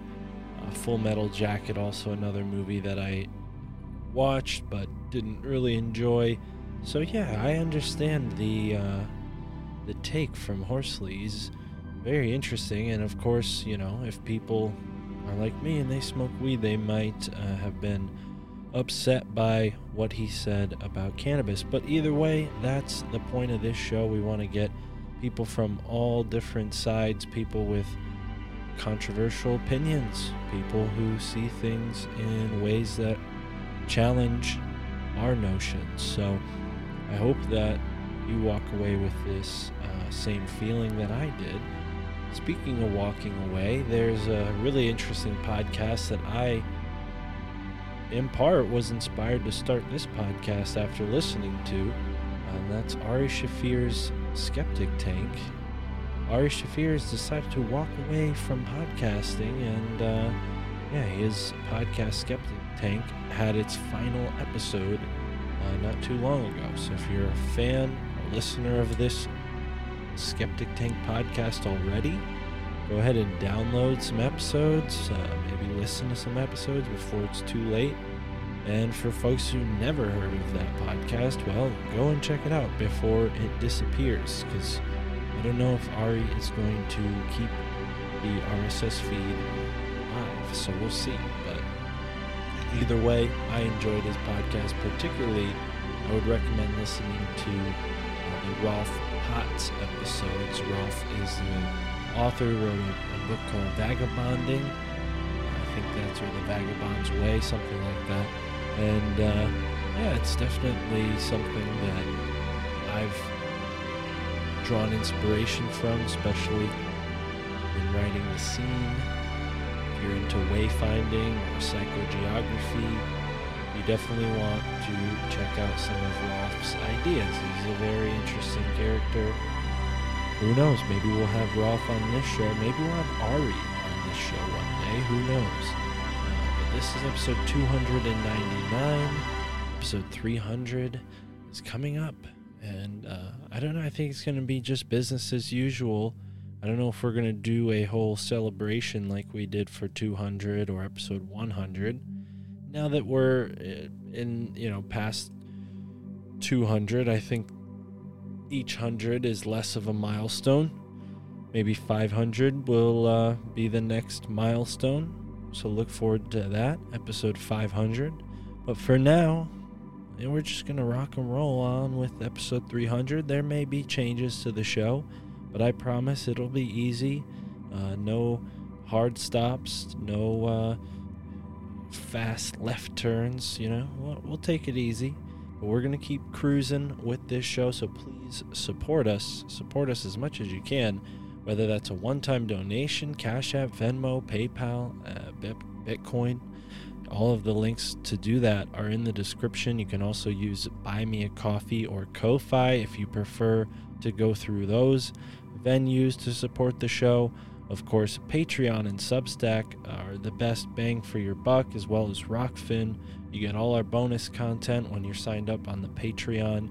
Substack, you also get some writing, and if you're on the $8 tier on the Patreon, I'll give you access to the Substack as well, because not all of the writings not all my articles are on the Patreon. So definitely consider signing up for that $8 tier on Patreon. You get the most bang for your buck and you help support the show.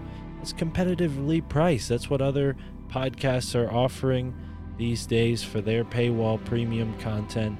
Yes, there is a $5 tier, but if you want everything, the $8 tier is the best way to go. And I will be writing more on Substack. I'm thinking about getting a uh, maybe camera or a uh, a van. I've talked about both of these plenty of times, so it's not really a matter of whether I'm thinking about it or not. It's just a matter of time until those things happen. So support the show, and you're gonna help grow this platform. You're gonna help me diversify the types of content we're creating here and you're going to get more episodes. I'm even considering putting out three episodes a week and making that third episode for supporters only. So consider supporting now and be there on the ground floor early.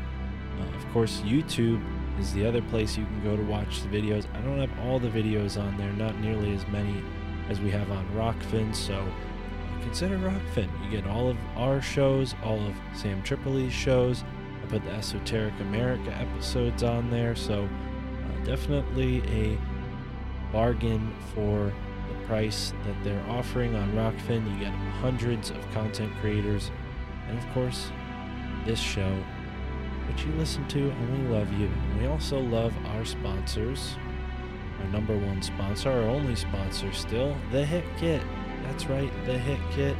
I'm holding a Hit Kit in my hand right here and it is the number one way to get lit. Keeps your blunts, your joints safe and sound in a little slot or a dude tube, whichever you prefer. You get a custom design on it, and you'll never lose your lighter again. You won't get bicked because you'll know if somebody bicked you. You'll say, "Hey, bro, my hit kit's missing. Where's my lighter?" Or you'll say, "Hey, my lighter's not in my hit kit anymore. Where did it go?" Right? So don't ever worry about getting your lighter picked ever again with the Hit Kit. Go to the Hit Kit on Instagram or hitkit.us, wherever you use the internet. And uh, yeah, as far as me, you can find all of our stuff in the episode description wherever you're listening to this show, or just go to myfamilythinksimcrazy.com.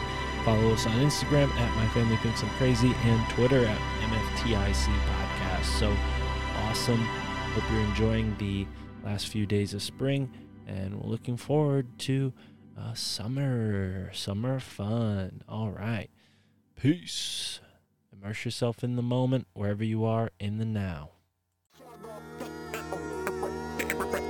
MFTIC. Yeah. Broadcasting the moon matrix from the lunar surface. They want you confused, like you never knew your purpose. Hopping through the portals, dismantling the machine. My family thinks I'm crazy, I can't believe what I've seen. Memories of a war, of the Pleiadians and Anunnaki stuck within the genes of a copy of a human body. DNA fractal, the universe within me. Epiphanies of science is hoarded by the Illuminati. Puppet masters know the power of the mantra. Repeating mad lies till it has an effect on ya. Subliminal messages hijack perception. Tricking the population with holographic projections. We see through it. The system is unraveling. I'm astral traveling through the library of the Vatican on a sacred journey. I embark with the squad, forever spitting truth like Mark on the pod. Gotta know the facts, never hold back. Cause I ain't getting caught up in the soul trap. Dissect the fabric of reality, looking for the answers. Searching through the galaxy, you might be feeling stressed out. Depression, anxiety is no measure of health to be well adjusted to a sick society. You don't even know how powerful you are. We the ones who gonna expose the whole facade. I awoke in a deep underground military base. Zero recollection of how I got to this place. Alien corpses floating in glass cylinders. Must have been extracted when they crashed into us. Animal hybrids contained in the cages. A lion with the eagle head. Monkeys with reptilian faces. Losing my mind and I'm feeling desperate. I look around the room and I see no sign of an exit. All of a sudden the wall flickers away. Revealing a hangar full of spacecraft. My getaway. I run to the nearest one. See a guard knock him out. Rob him for his plasma gun. Hop in the ship. Take the controls. They highly intuitive. I figure it out easily. Lift off. Accelerate through a tunnel until I see the light. Fly into the sky. Get flanked by six F-35s. Gotta know the facts. Never hold back. Cause I ain't getting caught up in the soul trap. I dissect the fabric of reality, looking for the answers. Searching through the galaxy, you might be feeling stressed out. Depression, anxiety is no measure of health to be well adjusted to a sick society. You don't even know how powerful you are. We the ones who gonna expose the whole facade.